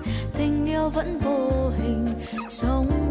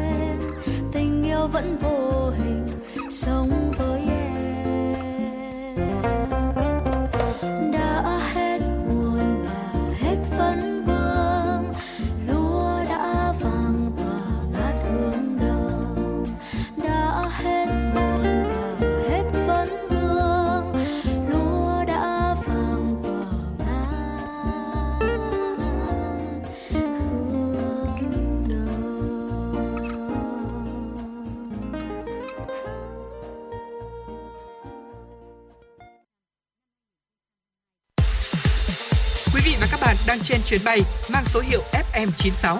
Hãy thư giãn, chúng tôi sẽ cùng bạn trên mọi cung đường. Hãy giữ sóng và tương tác với chúng tôi theo số điện thoại 024 3773 6688. Xin được quay trở lại với những tin tức đáng quan tâm. Thưa quý vị, trong bối cảnh lạm phát toàn cầu đang ở mức cao, sức mua thị trường vì thế cũng trở nên yếu đối với mặt hàng không thiết yếu việc đơn hàng mới giảm đang đặt ra thách thức đối với hoạt động sản xuất kinh doanh của doanh nghiệp ngành gỗ những tháng cuối năm. Theo số liệu của Tổng cục Hải quan, 8 tháng năm 2022, giá trị xuất khẩu gỗ và sản phẩm gỗ ước tính đạt 11,07 tỷ đô la Mỹ, tăng 6,2% so với cùng kỳ năm 2021. Tuy tăng so với cùng kỳ năm ngoái, nhưng xuất khẩu gỗ và các sản phẩm gỗ có xu hướng chậm lại trong những tháng gần đây. Hiệp hội Gỗ và Lâm sản Việt Nam ghi nhận một số doanh nghiệp có đơn vị xuất khẩu đến cuối năm 2022 cũng rất lo lắng về tình trạng khách hàng chậm xác nhận đặt hàng, kéo dài thời gian giao hàng, chậm thanh toán do tồn tại tồn kho tại những thị trường còn rất lớn bởi tốc độ tiêu thụ rất chậm so với năm trước. Mặt khác, rủi ro giá nguyên liệu tăng ảnh hưởng đến biên lợi nhuận của doanh nghiệp ngành gỗ. Trước đó, việc Nga ban hành lệnh cấm xuất khẩu gỗ tròn sang EU và Mỹ dẫn đến tình trạng thiếu hụt nguồn cung gỗ nguyên liệu trên toàn cầu. Thưa quý vị và các bạn, theo Cục Hàng không Việt Nam trong tháng 9 năm nay, sản lượng vận chuyển hành khách của các hãng hàng không Việt Nam đạt 4,2 triệu lượt khách, giảm 14% so với tháng 8 năm 2022, thế nhưng tăng 19,6% so với tháng 9 năm 2021 và tăng 3% so với tháng 9 năm 2019. Theo đánh giá của Cục Hàng không Việt Nam, việc sản lượng vận chuyển hành khách ghi nhận sụt giảm là do thị trường vận chuyển hàng không đã bước vào giai đoạn thấp điểm. Theo thông lệ thì giai đoạn thấp điểm vào cuối năm có thể kéo dài đến hết tháng 12 hàng năm và chỉ tăng trở lại vào đợt cao điểm vận chuyển Tết Nguyên đán. Bước vào quý cuối năm, nhiều ngân hàng liên tiếp ra thông báo tuyển dụng nhân sự cho nhiều vị trí làm việc trên cả nước. Đáng chú ý, có ngân hàng tuyển dụng đến cả nghìn chỉ tiêu. Nhu cầu nhân sự ngành ngân hàng tăng cao thời gian vừa qua, theo lý giải của một lãnh đạo ngân hàng là bởi nhiều vị trí đã bị khuyết sau đại dịch Covid-19, nhân viên chuyển vị trí công tác hoặc nghỉ việc. Cùng với đó, nhiều ngân hàng cũng đã triển khai mở rộng mạng lưới giao dịch và đáp ứng nhu cầu tín dụng, thanh toán tăng cao mùa cuối năm nên cần thiết phải bổ sung nhân sự cho những vị trí mới. Tuy chỉ tiêu tuyển dụng lớn nhưng những ngân hàng cũng đưa ra nhiều yêu cầu cao về chuyên môn và nghiệp vụ của ứng viên phải như tốt nghiệp đại học chính quy loại xuất sắc hoặc giỏi đối với chuyên ngành phù hợp vị trí ứng tuyển hay phải có tối thiểu 3 năm kinh nghiệm ở vị trí tương đương. Do đó, việc ngân hàng tuyển dụng được nhân sự có năng lực, chất lượng cao cũng như việc ứng viên trúng tuyển được vào những vị trí mong muốn sẽ không phải là việc dễ dàng, nhất là đối với những ứng viên mới ra trường. Thưa quý vị, ghi nhận nhiều phản ánh qua đầu số 5656 của Cục An toàn Thông tin, Bộ Thông tin Truyền thông, hiện tượng phát tán tin nhắn lừa đảo người dùng truy cập vào các trang web giả mạo ngân hàng lại xuất hiện liên tục trở lại. Những đối tượng lừa đảo không chỉ sử dụng nhiều đầu số di động mà còn giả mạo tin nhắn định danh của các ngân hàng với mục đích lừa đảo. Những tin nhắn giả mạo này thường gắn nội dung về việc thông báo tài khoản của khách đã bị khóa hoặc đăng nhập ở một thiết bị khác, thông báo về dịch vụ mới, tài khoản bị trừ tiền với đường dẫn link đính kèm yêu cầu người dùng nhập user, mật khẩu và OTP để làm theo hướng dẫn. Vì vậy, khi người dùng được nhận các tin nhắn cần kiểm tra kỹ nội dung, không vội vã trả lời hay thực hiện theo nội dung hướng dẫn trong tin nhắn, không truy cập theo đường link hướng dẫn, chỉ cần lưu lại các bằng chứng, tin nhắn hoặc ghi cuộc gọi thực hiện để phản ánh tới doanh nghiệp viễn thông quản lý thuê bao để yêu cầu xử lý. Đồng thời, cần cung cấp các bằng chứng đã có tới các cơ quan công an nơi gần nhất. Và đó là một số thông tin thời sự tiếp theo mà chúng tôi cập nhật. Còn bây giờ thì xin được mời quý vị thính giả, chúng ta lại quay trở lại với không gian âm nhạc của FM96. Mời quý vị lắng nghe tiếng hát của Khắc Việt với ca khúc Khi con là nhà.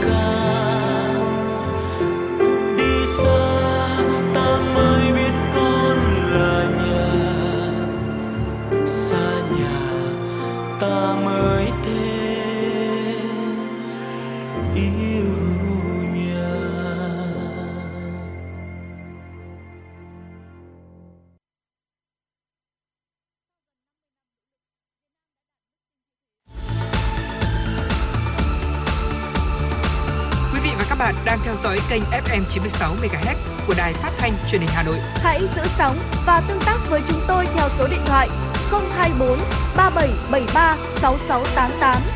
FM 96 đồng hành trên mọi nẻo đường. đường.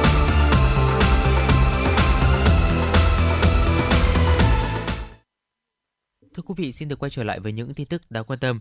Tối qua, tại dạp Đại Nam số 89 phố Huế, Hà Nội, Hội nghị sĩ sân khấu Việt Nam phối hợp với Sở Văn hóa và Thể thao Hà Nội tổ chức lễ khai mạc Liên hoan sân khấu thủ đô lần thứ 5 năm 2022. Vở diễn Trung Trinh Liệt Nữ của nhà hát trèo Hà Nội được lựa chọn là vở diễn mở màn cho Liên hoan sân khấu thủ đô lần này. Liên hoan sân khấu thủ đô lần này là cuộc thi hội tụ những đơn vị sân khấu nhằm tạo ra cơ hội giao lưu, học hỏi giữa các đoàn nghệ thuật để không ngừng nâng cao trình độ chuyên môn, xây dựng tác phẩm có giá trị tư tưởng và chất lượng nghệ thuật cao, đáp ứng được sự mong mỏi của khán giả trong xu thế hội nhập và phát triển. Liên hoan cũng là dịp để các cơ quan quản lý nhà nước có cách nhìn khái quát hơn về sự phát triển của các loại hình nghệ thuật sân khấu đóng trên địa bàn Hà Nội, cũng như các đơn vị nghệ thuật của các tỉnh bạn để có những giải pháp đầu tư phát triển nghệ thuật, góp phần xây dựng và phát triển tốt hơn nữa cho nghệ thuật sân khấu thủ đô nói riêng, sân khấu cả nước nói chung. Thưa quý vị và các bạn, Thành đoàn Hà Nội vừa tổ chức ngày hội học sinh ba rèn luyện, học sinh ba tốt cấp thành phố năm học 2022 tại trường Hữu Nghị T78, huyện Phúc Thọ với sự tham dự của hơn 2.000 đoàn viên và học sinh của các trường trung học phổ thông trên địa bàn. Ngày hội diễn ra nhiều hoạt động thiết thực bổ ích như cuộc thi dung chuông vàng, tự hào học sinh thủ đô, tìm hiểu lịch sử văn hóa dân tộc, cuộc đời và sự nghiệp của Chủ tịch Hồ Chí Minh, hội khỏe học sinh thủ đô với nhiều môn thể thao như kéo co, chạy, dân vũ, nhảy bao bố, Ngày hội cũng đã tạo ra môi trường cho học sinh rèn luyện, phấn đấu đạt danh hiệu học sinh ba rèn luyện và học sinh ba tốt, kết nối phát huy những học sinh sau tuyên dương cũng như thúc đẩy sức sáng tạo, trí tuệ của học sinh trong thời kỳ đẩy mạnh công nghiệp hóa, hiện đại hóa thủ đô và đất nước. Thưa quý vị, đây là năm học đầu tiên các thí sinh trên cả nước thực hiện việc đăng ký, điều chỉnh, bổ sung nguyện vọng và xác nhận nhập học theo hình thức trực tuyến. Theo đó, thông tin từ Bộ Giáo dục và Đào tạo, hệ thống tuyển sinh chung của cả bộ ghi nhận 80% số thí sinh trúng tuyển đại học, cao đẳng ngành giáo dục mầm non đợt 1 năm 2022 đã xác nhận nhập học thành công.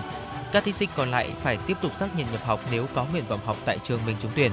Nếu không thực hiện thủ tục này thì coi như từ chối cơ hội nhập học. Hạn cuối của việc xác nhận nhập học là 17 giờ ngày 30 tháng 9. Đến thời điểm này, học sinh cả nước đã bước sang tuần học thứ tư sau khai giảng và đã có 7 địa phương quyết định là miễn học phí. Hai thành phố công bố số tiền hỗ trợ học sinh năm học này. 7 địa phương gồm có Cần Thơ, Đà Nẵng, Bắc Cạn, Hải Phòng, Bà Rịa Vũng Tàu, Quảng Ninh, Cà Mau. Hội đồng nhân dân của 7 địa phương này đều thống nhất nghị quyết dành hàng trăm tỷ đồng từ ngân sách địa phương để hỗ trợ 100% học phí cho học sinh các cấp. Hai địa phương sẽ hỗ trợ học phí cho học sinh trích tiền từ ngân sách, đó là Hà Nội và thành phố Hồ Chí Minh. Trong đó, thành phố Hà Nội hỗ trợ 50%, còn thành phố Hồ Chí Minh sẽ không tăng học phí trong năm học này và trích hơn 1.000 tỷ đồng từ ngân sách thành phố để bù vào. Thưa quý vị, thành tiệu ghép tặng tại Việt Nam đã ghi nhận ca ghép phổi thành công toàn diện đầu tiên, khỏe mạnh sau 2 năm ghép. Trường hợp này hiếm có trên thế giới. Đó là ca ghép phổi từ người cho chết não do Bệnh viện Phổi Trung ương phối hợp với Bệnh viện Trung ương Quân đội 108 thực hiện cách đây 2 năm. Hiện sức khỏe người được ghép rất tốt với chức năng phổi hoạt động bình thường. Đó chính là kết quả cho thấy đây là trường hợp được ghép phổi thành công toàn diện nhất. Trước đó tại Việt Nam đã có các ca ghép phổi thành công từ người cho chết não, nhưng thời gian sống sau khi ghép không dài hoặc không được khỏe. Hai năm trước, hai bệnh viện lớn đã cùng thực hiện ca ghép phổi đặc biệt này. Vốn dĩ ghép phổi là khó nhất. Trong hàng nghìn ca ghép tạng ở nước ta mới có 9 ca ghép phổi. Nhưng khó nữa là điều trị, chăm sóc và phục hồi sau ghép. Trong 2 năm vừa qua, bệnh nhân đã được đội ngũ bác sĩ Bệnh viện Phổi Trung ương theo dõi chặt chẽ, thăm khám định kỳ, đặc biệt thiết lập quy trình phục hồi chức năng phù hợp và hoàn thiện. Hiện ông hoàn toàn khỏe mạnh, không còn khó thở, chức năng hô hấp ổn định và phổi hoạt động tốt. Thành công toàn diện của các ghép phổi lần này không chỉ khẳng định Việt Nam đã tiếp cận được kỹ thuật đỉnh cao trong lĩnh vực ghép phổi, mà còn cả phương pháp chăm sóc, phục hồi sau ghép, điều quan trọng và cũng là điều quyết định sự sống của người bệnh. Thưa quý vị, công trình hầm chui Lê Văn Lương vành đai 3 được khởi công xây dựng từ tháng 10 năm 2020 với tổng mức đầu tư là gần 700 tỷ đồng, được xây dựng tại nút giao Lê Văn Lương, Khuất Duy Tiến và Tố Hữu. Sau gần 2 năm tiến hành thi công, công trình này dự kiến hoàn thành và thông xe vào tháng 10 tới đây. Công trình có kết cấu bằng bê tông cốt thép dài 475 m, trong đó phần hầm kín dài 95 m, hầm hở và gờ chắn dẫn vào hầm dài 380 m. Mỗi chiều hầm rộng 7,5 m, gồm có hai làn xe cơ giới. Hầm chui hướng từ Tố Hữu sang Lê Văn Lương còn một số hạng mục thi công như là rãnh thoát nước hay là giải phân cách giữa, hệ thống chiếu sáng. Phần hầm kín dài 95 m đang chờ sơn chống thấm. và giải nhựa mặt đường. Còn phần đáy hầm chui được đổ bê tông và cốt thép dày gần 1 mét. Công nhân cũng đã tiến hành làm nhẵn bề mặt trước khi sơn. Tổng chiều dài hầm và gờ chắn hai đầu hầm là 475m Lan can bảo vệ chạy dọc hai bên đường Lê Văn Lương và Tố Hữu được lắp đặt để có thể kịp thời tiến độ các nhà thầu đang tập trung nhân lực máy móc và thiết bị thi công 3 ca liên tục trong ngày. Sau khi hoàn thành, nút giao này sẽ có tổng cộng 10 làn xe theo hướng Lê Văn Lương Tố Hữu và ngược lại, thay vì là 8 làn như hiện nay. Và đó là một số thông tin mà biên tập viên Thủy Chi của chúng tôi vừa cập nhật. Còn bây giờ thì chúng ta sẽ cùng quay trở lại với một giai điệu âm nhạc.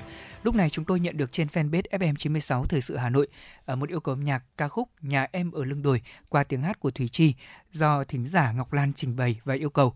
Ờ, thính giả cũng có gửi lời nhắn đến ekip thực hiện chương trình đó là chúc ekip cùng quý vị thính giả nghe đài có một tuần làm việc đầy hứng khởi. Chúng ta sẽ cùng lắng nghe giai điệu của ca khúc này ngay sau đây quý vị nhé.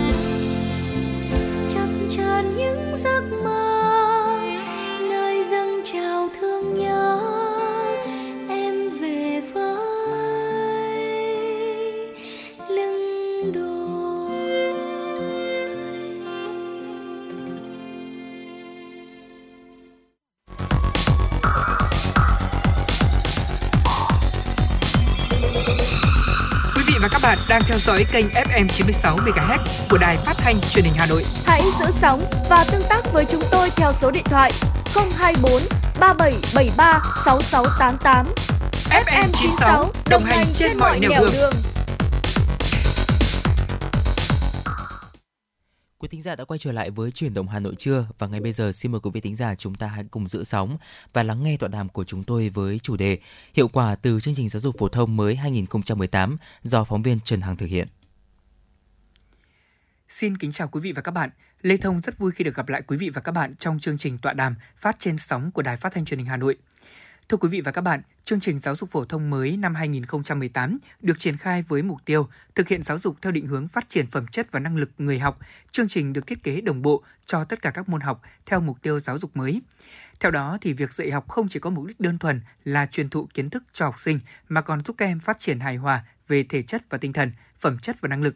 Ngoài ra thì đây cũng là lần đầu tiên việc xã hội hóa giáo dục trong biên soạn sách giáo khoa cũng được áp dụng với sự tham gia của nhiều tổ chức và cá nhân. Vậy qua hơn 2 năm áp dụng chương trình đã mang lại những thành quả như thế nào? Việc áp dụng chương trình mới có thực sự phù hợp với các trường học và học sinh của thủ đô Hà Nội nói riêng?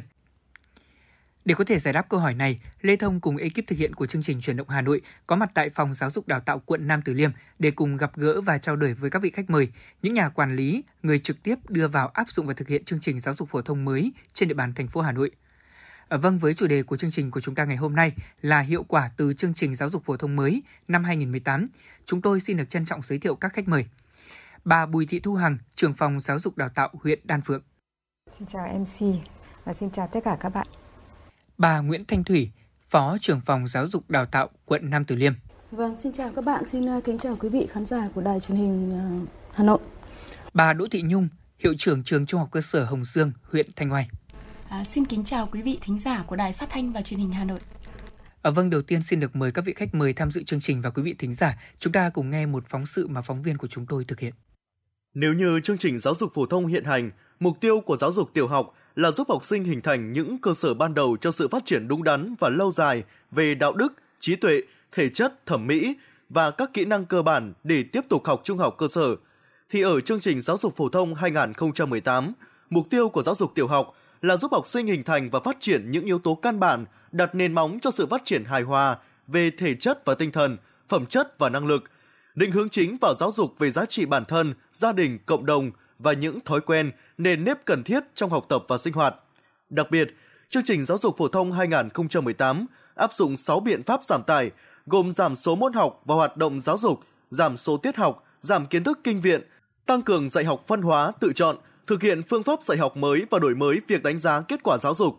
Với ý nghĩa đó, ngay sau khi được triển khai thực hiện, chương trình giáo dục phổ thông 2018 đã nhận được sự quan tâm đặc biệt của các cấp chính quyền, ngành chức năng, cộng đồng xã hội và đạt được những kết quả bước đầu đáng ghi nhận.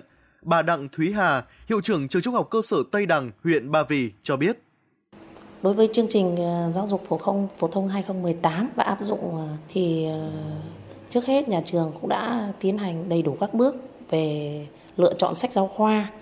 Các thầy cô tham gia tập huấn đầy đủ các nội dung tập huấn đối với đầy đủ các môn, tuyên truyền vận động với phụ huynh hiểu được chủ trương chính sách và chương trình. Thì ờ, cơ bản về phía nhà trường cũng như là các thầy cô giáo và phụ huynh học sinh thì đến tại thời điểm này thì ờ, không thấy khó khăn và đang từng bước thực hiện tốt các nội dung về việc điều chỉnh và thay đổi sách giáo khoa về chương trình mới. Điều khiến giáo viên, phụ huynh phấn khởi nhất sau 2 năm thực hiện chương trình mới là học sinh tích cực, chủ động tham gia các hoạt động học tập. Các em cũng mạnh dạn tự tin hơn trong giao tiếp, biết tự học, tự chủ, tự giác làm một số việc nhỏ. Kết quả này khiến giáo viên từ tâm trạng lo lắng ban đầu nay yên tâm, phấn khởi và có động lực tốt hơn để tiếp tục thực hiện hiệu quả chương trình. Không chỉ với học sinh, sau một thời gian giáo viên cũng đã chủ động hơn với phương thức dạy học mới, kết hợp với sách giáo khoa và hệ thống ngữ liệu minh họa đa dạng. Ông Nguyễn Đức Thành, Phó trưởng phòng giáo dục đào tạo huyện Thường Tín cho biết, thực hiện chương trình mới, việc tiếp cận và ứng dụng công nghệ thông tin của giáo viên được nâng lên đáng kể.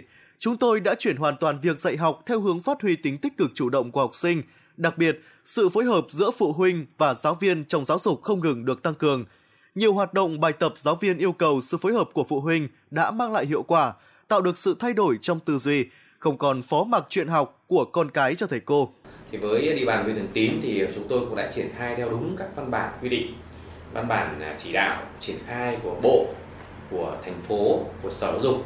Đó. Thế và chúng tôi thấy rằng là trong quá trình triển khai thì cũng không gặp gì vướng mắc. Là vì khi mà triển khai cái sách giáo khoa, cái chương trình giáo dục phổ thông 2018 ấy, thì à, các nhà xuất bản cũng đã à, có các cái video minh họa các cái bài giảng cũng như là sách giáo khoa thì đã được tập huấn năm nay rất là sớm tất cả các giáo viên đều được tiếp cận với sách khoa cũng như là phương pháp dạy học mới để phù hợp với cái chương trình giáo dục phổ thông này. Chính vì vậy nên là tạo một cái điều kiện rất là thuận lợi cho các giáo viên. Cái mặt thứ hai nữa là với các chương trình này thì các giáo viên đã được tập huấn rất là cẩn thận. Đó, cho nên là các giáo viên đã tiếp cận với chương trình này rất là tốt. Đến thời điểm này, việc triển khai chương trình giáo dục phổ thông 2018 đã có những thành công nhất định. Các giáo viên đều đánh giá học sinh có phần tiến bộ hơn cả ở việc tiếp thu kiến thức và hình thành phát triển các năng lực phẩm chất cần thiết khác. Tuy nhiên, quá trình thực hiện vẫn còn không ít khó khăn, bất cập cần tháo gỡ.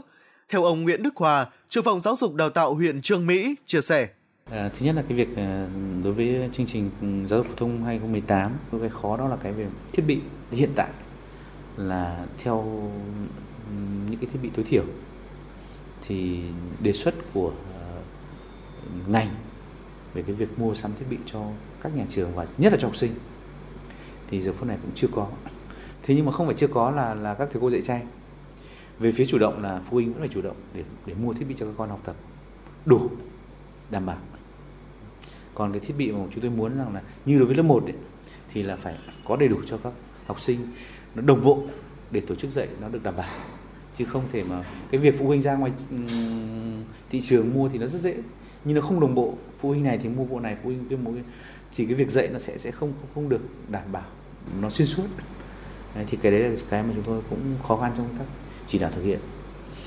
Thì cũng hy vọng là thời gian sớm nhất thì được sự quan tâm của uh, ủy ban nhân dân thành phố cũng như là của huyện thì sẽ sớm có những thiết bị cho các nhà trường để tổ chức cái việc dạy học cho đảm bảo. Có thể nói chương trình giáo dục phổ thông 2018 được xây dựng một cách bài bản từ chương trình tổng thể đến các chương trình môn học, hoạt động giáo dục. Tuy nhiên, cái mới, nhất là trong giáo dục, không phải lúc nào cũng diễn ra một cách dễ dàng, nhất là việc chuyển từ chương trình giáo dục nặng về truyền thụ kiến thức sang định hướng phát triển phẩm chất năng lực người học lại tác động tới nhiều đối tượng khác nhau, từ người dạy, người học đến cả cha mẹ học sinh. Vậy nên, rất cần sự đồng thuận và sự kiên trì mục tiêu đổi mới, cho dù vẫn còn những khó khăn, bất cập nhất định, Song theo đánh giá của ngành chức năng, kết quả đạt được từ việc triển khai chương trình giáo dục phổ thông năm 2018 trong thời gian qua sẽ là tiền đề cho việc đổi mới và nâng cao chất lượng giáo dục thủ đô nói riêng và cả nước nói chung. À, vâng, qua những ghi nhận của phóng viên thì chúng ta có thể thấy là qua 2 năm triển khai và thực hiện chương trình giáo dục phổ thông mới đã được tiến hành đồng bộ toàn diện, gồm các điều kiện về đội ngũ giáo viên và cơ sở vật chất. Tuy nhiên thì để làm được điều đó là cả một quá trình đòi hỏi sự nỗ lực của cả ngành giáo dục. À, vâng, xin được quay trở lại cùng các khách mời trong chương trình hôm nay. Câu hỏi đầu tiên chúng tôi xin được dành cho bà Nguyễn Thanh Thủy. À, vâng thưa bà, năm học 2022-2023 thì ngành giáo dục và đào tạo tiếp tục đưa chương trình giáo dục phổ thông mới đối với học sinh lớp 3 và lớp 7. Đối với quận Nam Từ Liêm của chúng ta thì ngành giáo dục đã có sự chuẩn bị như thế nào để đưa chương trình vào dạy và học trong năm học này ạ? Vâng, à, về vấn đề dạy triển khai dạy học chương trình giáo dục phổ thông 2018 thì chúng tôi cũng thực hiện theo sự hướng dẫn chỉ đạo từ Bộ Giáo dục đến Sở Giáo dục và Đào tạo Hà Nội. Thì ngay từ năm ngoái khi vẫn còn đang thực hiện chương trình năm học cũ chúng tôi cũng đã tổ chức tập huấn cho giáo viên. À, tập huấn ở đây là tập huấn ngoài cái việc chương trình chung, chương trình chung à, mà chúng tôi còn tập huấn riêng và cụ thể vào cái việc uh, sách giáo khoa lớp 2 và lớp 6. Thì như các chị biết rằng là năm nay Ủy ban nhân thành phố Hà Nội có một cái quyết định về việc là lựa chọn những sách giáo khoa. À, tuy nhiên thì trong cái quyết định lựa chọn những đầu sách giáo khoa đó, kể cả lớp 2 lớp 6 thì không chỉ có có môn thì chỉ có một đầu sách, nhưng có môn có tới hai đầu sách thì chúng tôi cũng rất là uh, tôn trọng các nhà trường, cũng triển khai với các nhà trường. Ờ, sau khi tập huấn xong thì triển khai với nhà trường để các nhà trường lựa chọn cái đầu sách nào cái loại sách nào phù hợp với cả trường mình. Thế thì qua tổng hợp báo cáo thì uh, mỗi trường chọn một cái uh, cái đầu sách làm khác nhau trong cái quyết định của thành phố đấy. Cho nên là vẫn đảm bảo được là sau khi ờ, tập huấn xong thì chúng tôi cũng đã phân loại phân nhóm đấy ạ. Ví dụ có những nhóm là lựa chọn cái sách toán của nhà xuất bản giáo dục Hà Nội à, của nhà xuất bản đại học sư phạm Hà Nội. Có những trường thì lại lựa chọn cái sách của nhà xuất bản đại học giáo dục Việt Nam. Ví dụ như thế. Thì sau khi lựa chọn thì chúng tôi bắt đầu phân nhóm ra và chúng tôi đã thực hiện cái việc triển khai cái việc là tập huấn cho giáo viên trên cơ sở uh, sách giáo khoa và nội dung chương trình cụ thể. Mỗi một môn thì chúng tôi đã cho yêu cầu nhà trường đăng ký ạ. Ví dụ như là trường này có 5 giáo viên khối 2 thì sẽ có hai giáo viên tham gia môn toán, hai giáo viên môn tiếng Việt vân vân và chia ra. Và ở mỗi một nhóm giáo viên đó thì chúng tôi lại cử một đồng chí phó hiệu trưởng rất là chắc chuyên môn. Các đồng chí đó sẽ làm nhóm trưởng và chúng tôi họp triển khai với nhóm trưởng là trong mỗi nhóm thì các đồng chí, các thầy cô đã tập huấn rất là nhiều rồi. Để chúng ta chia nhau ra về việc xây dựng kế hoạch bài dạy, bởi vì cái kế hoạch bài dạy và cái thực tế dạy trên lớp mới là, với các cô là quan trọng. Còn chương trình khung chương trình chung tôi tập huấn hai năm nay rồi, thì các cô đều nắm được rồi. Thế thì sau đó thì chúng tôi giải đáp những vấn đề vướng mắc khó khăn. Và sau khi tập huấn xong rồi, chúng tôi nhờ chuyên gia là chính là tác giả, những tác giả viết sách Ờ, đó, tập huấn cho trực tiếp cho cô. Trong thời gian có thể là có môn 2 ngày, có môn 3 ngày, có môn một ngày, tùy thuộc. Ờ, nhưng mà trước khi làm cái tập huấn đó, chúng tôi đã tập huấn, tập hợp được tất cả những ý kiến băn khoăn vướng mắc các thầy cô. Ờ, và và có những cái kế hoạch bài dạy rất là cụ thể rồi. Thế cho nên buổi tập huấn nó rất hiệu quả. Tôi, chúng tôi có mời thầy Vinh ở bên ờ, vụ ờ, bên, bên viện khoa học và giáo dục viện môn toán à, của nhóm sách ờ, nhà xuất bản giáo dục Việt Nam. Còn với nhóm sách của nhà xuất bản đại học sư phạm Hà Nội chúng tôi có mời cô Ngà một số thầy cô khác nữa. Các thầy cô rất là nhiệt tình và giáo viên chúng tôi tập huấn cũng rất là say sưa. Một ngày suốt từ 8 giờ sáng đến 5 giờ chiều vẫn chưa nghỉ bởi các thầy cô say sưa lắm ạ. Thế thì qua việc đó chúng tôi tháo gỡ ra được rất nhiều vấn đề. À, tuy nhiên thì đến thời điểm như tôi nói ngay từ đầu đó là đến thời điểm vào ổn định rồi chúng tôi bắt đầu thực hiện ờ, dự ờ, làm chuyên đề các tiết dạy thực tế. Chúng tôi sau khi chúng tôi dự giờ xong sau khi chúng tôi thấy được là những vướng mắc như thế này chúng tôi làm một cái chuyên đề để làm sao là các thầy cô khác cùng đưa vào những ý kiến đó và tập huấn. Tức là quan điểm của chúng tôi là tập huấn cho giáo viên là tập huấn thực tế bằng bài dạy và rất là hiệu quả. Qua đấy thì các cô sẽ vỡ ra được rất nhiều vấn đề và giải đáp được rất nhiều vấn đề vướng mắc của các thầy cô. À, vâng, với quan điểm tập huấn thực tế và bằng chính những cái bài dạy thế nên việc đưa chương trình mới vào dạy và học trên địa bàn quận Nam Từ Liêm đến thời điểm này có thể khẳng định là rất hiệu quả đúng không ạ? À, xin cảm ơn những chia sẻ của bà Thủy.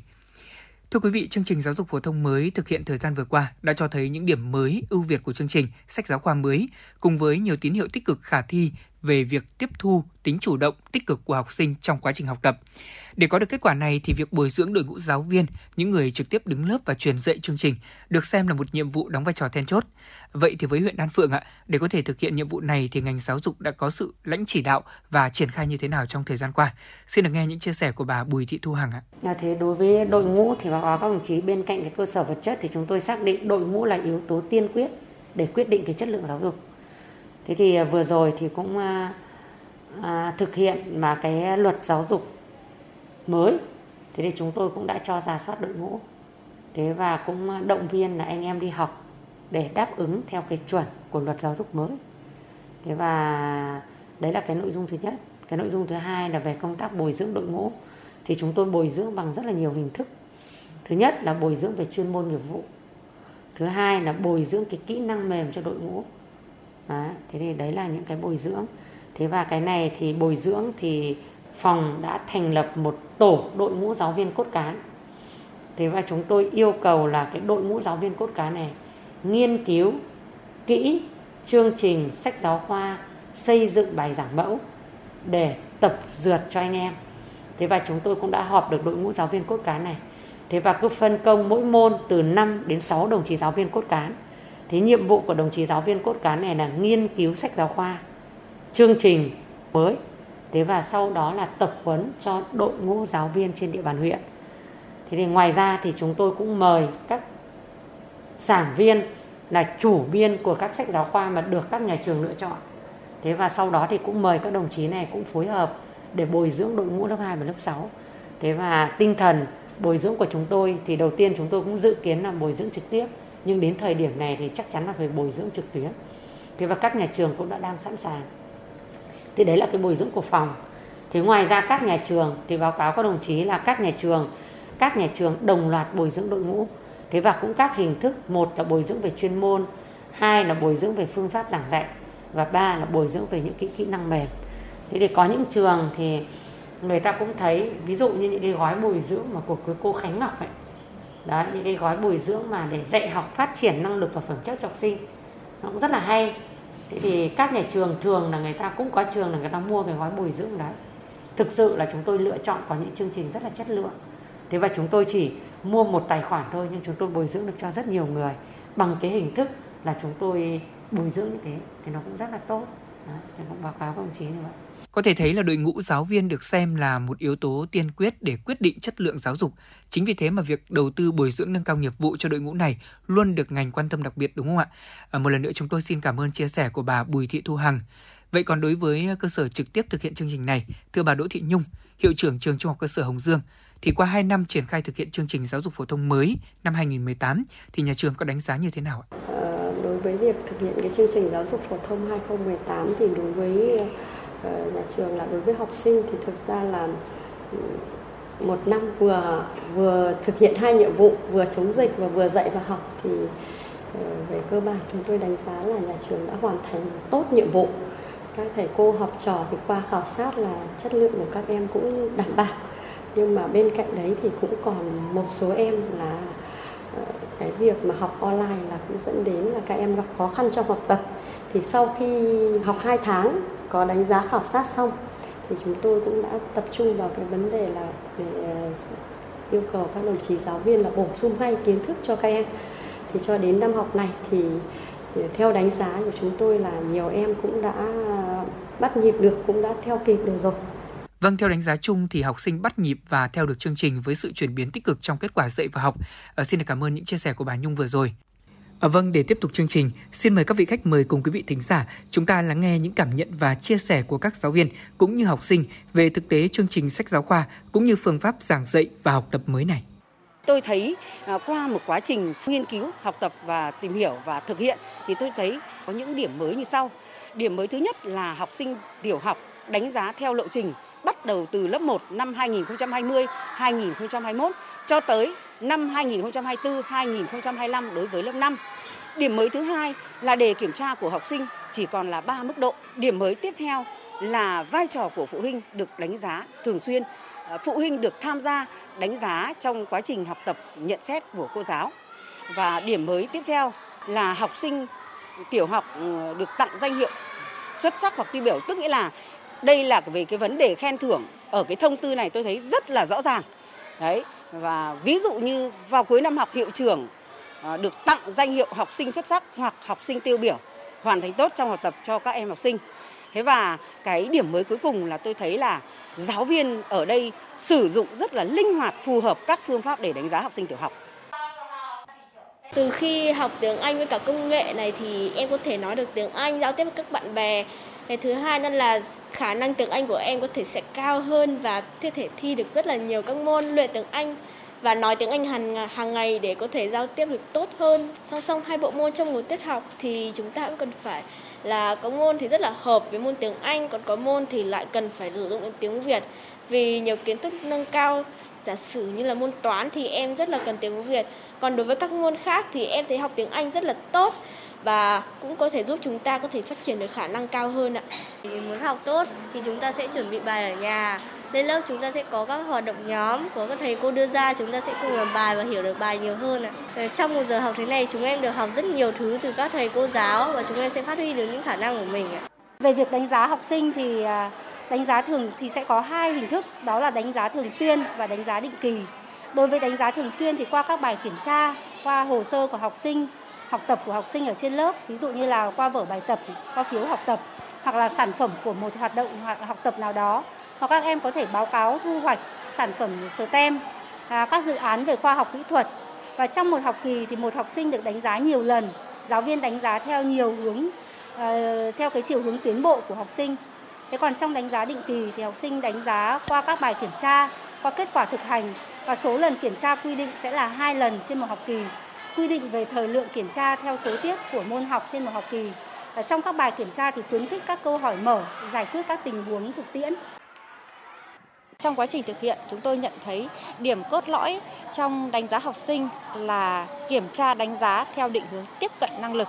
So với chương trình trước đây, bài kiểm tra của học sinh bây giờ đã đa dạng hơn, không chỉ là thực hiện trên giấy mà còn có các cái sản phẩm của các dự án, sản phẩm của một hoạt động học, bài thuyết trình, kết quả thí nghiệm thực hành, các sản phẩm STEM, nghiên cứu khoa học.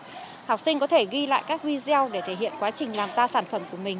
Các sản phẩm của học sinh thì được giáo viên xây dựng một cái bộ tiêu chí đánh giá cụ thể, chú trọng vào cái quá trình tạo ra sản phẩm, ờ, chú ý đến ý tưởng sáng tạo, ờ, đến các chi tiết của sản phẩm để nhận xét đánh giá giúp cho việc đánh giá dễ dàng, đúng với mục tiêu và năng lực cần đạt của bài học. Ờ, việc đánh giá phẩm chất của học sinh thì cũng được chú trọng và toàn diện hơn. Ờ, học sinh được đánh giá ờ, cái năng lực cá nhân, khuyến khích học sinh thể hiện được cái cá tính và cái năng lực của bản thân. Chúng tôi đánh giá căn cứ vào cái yêu cầu cần đạt của mỗi một bài học, mỗi một tiết học cụ thể, mỗi một nội dung, mỗi mỗi một mạch kiến thức và ừ, ừ, à, ừ, cái đánh giá đấy thì không những chúng tôi đánh giá về kiến thức của bài học, thế còn đánh giá cả về cái quá trình học tập, đánh giá cả về khả năng vận dụng, áp dụng vào thực tế cuộc sống của các em học sinh nữa. Thế và đánh giá thì chúng tôi đánh giá thường xuyên chúng tôi đánh giá hàng ngày ở trên lớp, chúng tôi phối hợp với phụ huynh, kết hợp với phụ huynh để đánh giá ờ, ngoài nhà trường. Cái cách đánh giá bây giờ thì nó khác hơn, đó là chúng tôi không chấm điểm hàng ngày, mà chúng tôi chỉ chấm điểm theo kỳ. Đấy, hàng ngày chúng tôi đánh giá bằng nhận xét, cuối kỳ chúng tôi cũng đánh giá bằng nhận xét. Thế chỉ có duy nhất hai môn toán và tiếng việt thì chúng tôi đánh giá bằng điểm số. Vâng thưa quý vị thính giả, với chương trình giáo dục mới thì việc đưa vào không chỉ bộ sách mới đã mở ra hướng lựa chọn ngành giáo dục cho từng địa phương. Tuy nhiên thì việc lựa chọn bộ sách như thế nào để phù hợp với ngành giáo dục của mình, trường của mình thì ngành giáo dục địa phương lại phải có sự nghiên cứu và tìm tòi riêng. Đối với huyện Đan Phượng thì sao ạ? Phòng giáo dục đào tạo chúng ta có sự định hướng và thực hiện như thế nào trong vấn đề này ạ? Thì cái này về cái việc lựa chọn sách giáo khoa thì nó theo quy trình hướng dẫn. Đó.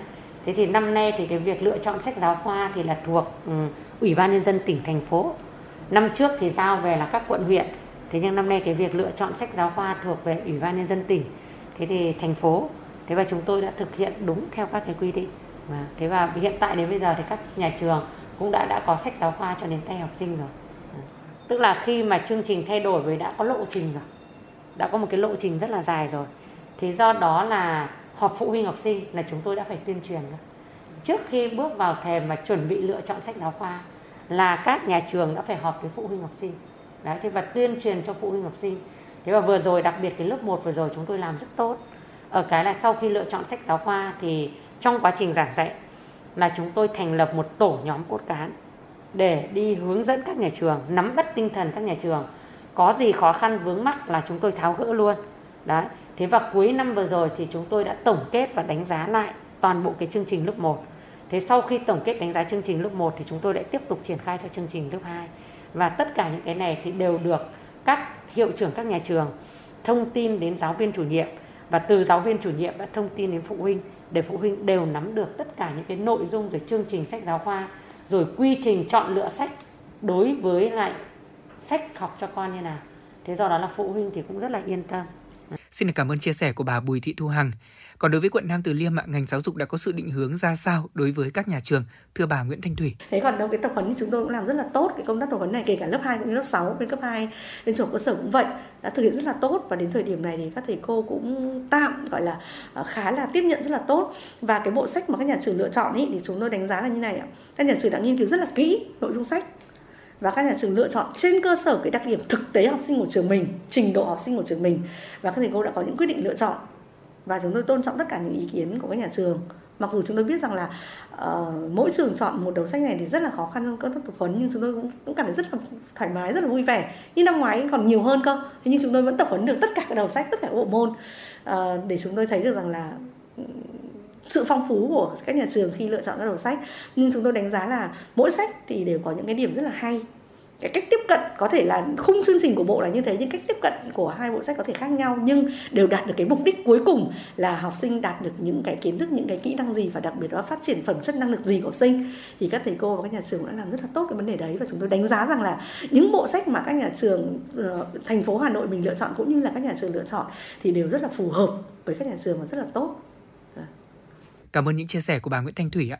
Ở đúng là dù lựa chọn bộ sách như thế nào thì trước tiên chúng ta phải dựa vào học sinh địa phương đó và mục đích hướng tới cuối cùng là kiến thức và kỹ năng cũng như là năng lực phẩm chất của học sinh đúng không ạ? Ở thưa bà Đỗ Thị Nhung, trong quá trình thực hiện giảng dạy theo chương trình mới thì nhà trường có gặp những khó khăn vướng mắc gì không ạ? Vâng, à, cảm các đồng chí là đối với chương trình giáo dục phổ thông 2018 thì thực hiện đến năm nay là bật qua với lớp 6 thì năm vừa rồi thì chúng tôi đánh giá là thực ra thì uh, nó cũng có những cái khó khăn. Thứ nhất là cái bộ môn uh, khoa học tự nhiên là chúng tôi gặp khó khăn trong vấn đề là phân công giảng dạy cái nguồn nhân lực là chưa đáp ứng được. Đấy. các thầy cô giáo môn khoa học tự nhiên thì chủ yếu là đa phần là một môn và có ba cô là có hai môn thôi hai phân môn thế cho nên là để dạy bộ môn khoa học tự nhiên là chúng tôi gặp khó khăn trong vấn đề phân công theo ờ, dạy các bài, theo các chủ đề, theo từng tiết. Một là chúng tôi sẽ sẽ phải linh hoạt một chút thì mới mới đáp ứng được. Đấy. Thế còn ờ, cái khó khăn thứ hai đó là cái khó khăn về chương trình, về dạy môn giáo dục địa phương. Là năm vừa rồi bộ cũng không có tài liệu thì nhà trường, phòng cũng đã chỉ đạo, đã À, xây dựng cái kế hoạch dạy học để phù hợp với ờ, chương trình của địa phương. Đó là chúng tôi xây dựng dạy lịch sử và địa lý của thanh oai, rồi các cái chương trình giáo dục địa phương lịch sử địa phương của xã hồng dương. Rồi ờ, phối kết hợp với dạy ờ, cái nếp sống văn minh thanh lịch cho học sinh. Để vì là chưa, bộ chưa có tài liệu mà cho nên là chúng tôi phải linh hoạt trong việc xây dựng kế hoạch dạy học.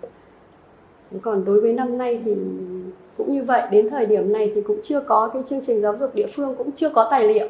Đấy năm lớp 6 bây giờ thì mới có bản mềm nhưng lớp 7 thì chưa có. Và chưa có thì cũng chưa có một cái hướng dẫn cụ thể nào. Cho nên là cái môn giáo dục địa phương là năm nay là các nhà trường cũng cứ đang hỏi nhau chưa biết là triển khai nào cho phù hợp. Ở vâng, việc thiếu giáo viên cũng như chưa có một bộ tài liệu và hướng dẫn chung như thế nào đối với bộ môn giáo dục ở địa phương đặt ra những khó khăn nhất định đối với ngành giáo dục của các địa phương. À, vậy trước những khó khăn như thế thì nhà trường có kiến nghị gì không ạ? Kiến nghị thì thứ nhất là chúng tôi cũng rất là mong là à, Bộ Giáo dục có cái giải pháp để thực hiện tốt được về nguồn nhân lực, ví dụ đào tạo hoặc là bồi dưỡng lại, độ bồi dưỡng hoặc đào tạo lại cái đội ngũ giáo viên dạy môn vật lý, sinh học, hóa học để làm sao đáp ứng được cái môn bộ môn khoa học tự nhiên để cho thầy trò và nhà trường là không vất vả trong cái bộ môn này. Vì thực ra rất vất vả trong việc là không đáp ứng được thì nhà trường phải thay đổi thời khóa biểu rất là liên tục và linh hoạt thì người quản lý cũng phải xây dựng tuần một hai tuần lại phải thay đổi lại thời khóa biểu rồi các thầy cô thì là uh, dạy nó cũng chưa được tức là cũng chưa chưa chưa đáp ứng được được chuẩn theo cái yêu cầu của ba bộ môn này Thế còn chương trình giáo dục địa phương cũng mong là cái chương trình tại bộ sớm có cái tài liệu để làm sao cho nhà trường kịp thời trong giảng dạy hoặc có cái chỉ dẫn cụ thể, hướng dẫn cụ thể. Vâng, xin cảm ơn những chia sẻ của bà Đỗ Thị Nhung. Thưa quý vị thính giả, việc đưa vào chương trình mới ban đầu thì lúc nào cũng sẽ có những khó khăn nhất định. Tuy nhiên, từ những khó khăn thì nhiều đơn vị đã có nhiều mô hình và cách làm hay để có thể áp dụng với thực tế của địa phương mình, hướng tới mục đích dạy vào học tốt nhất.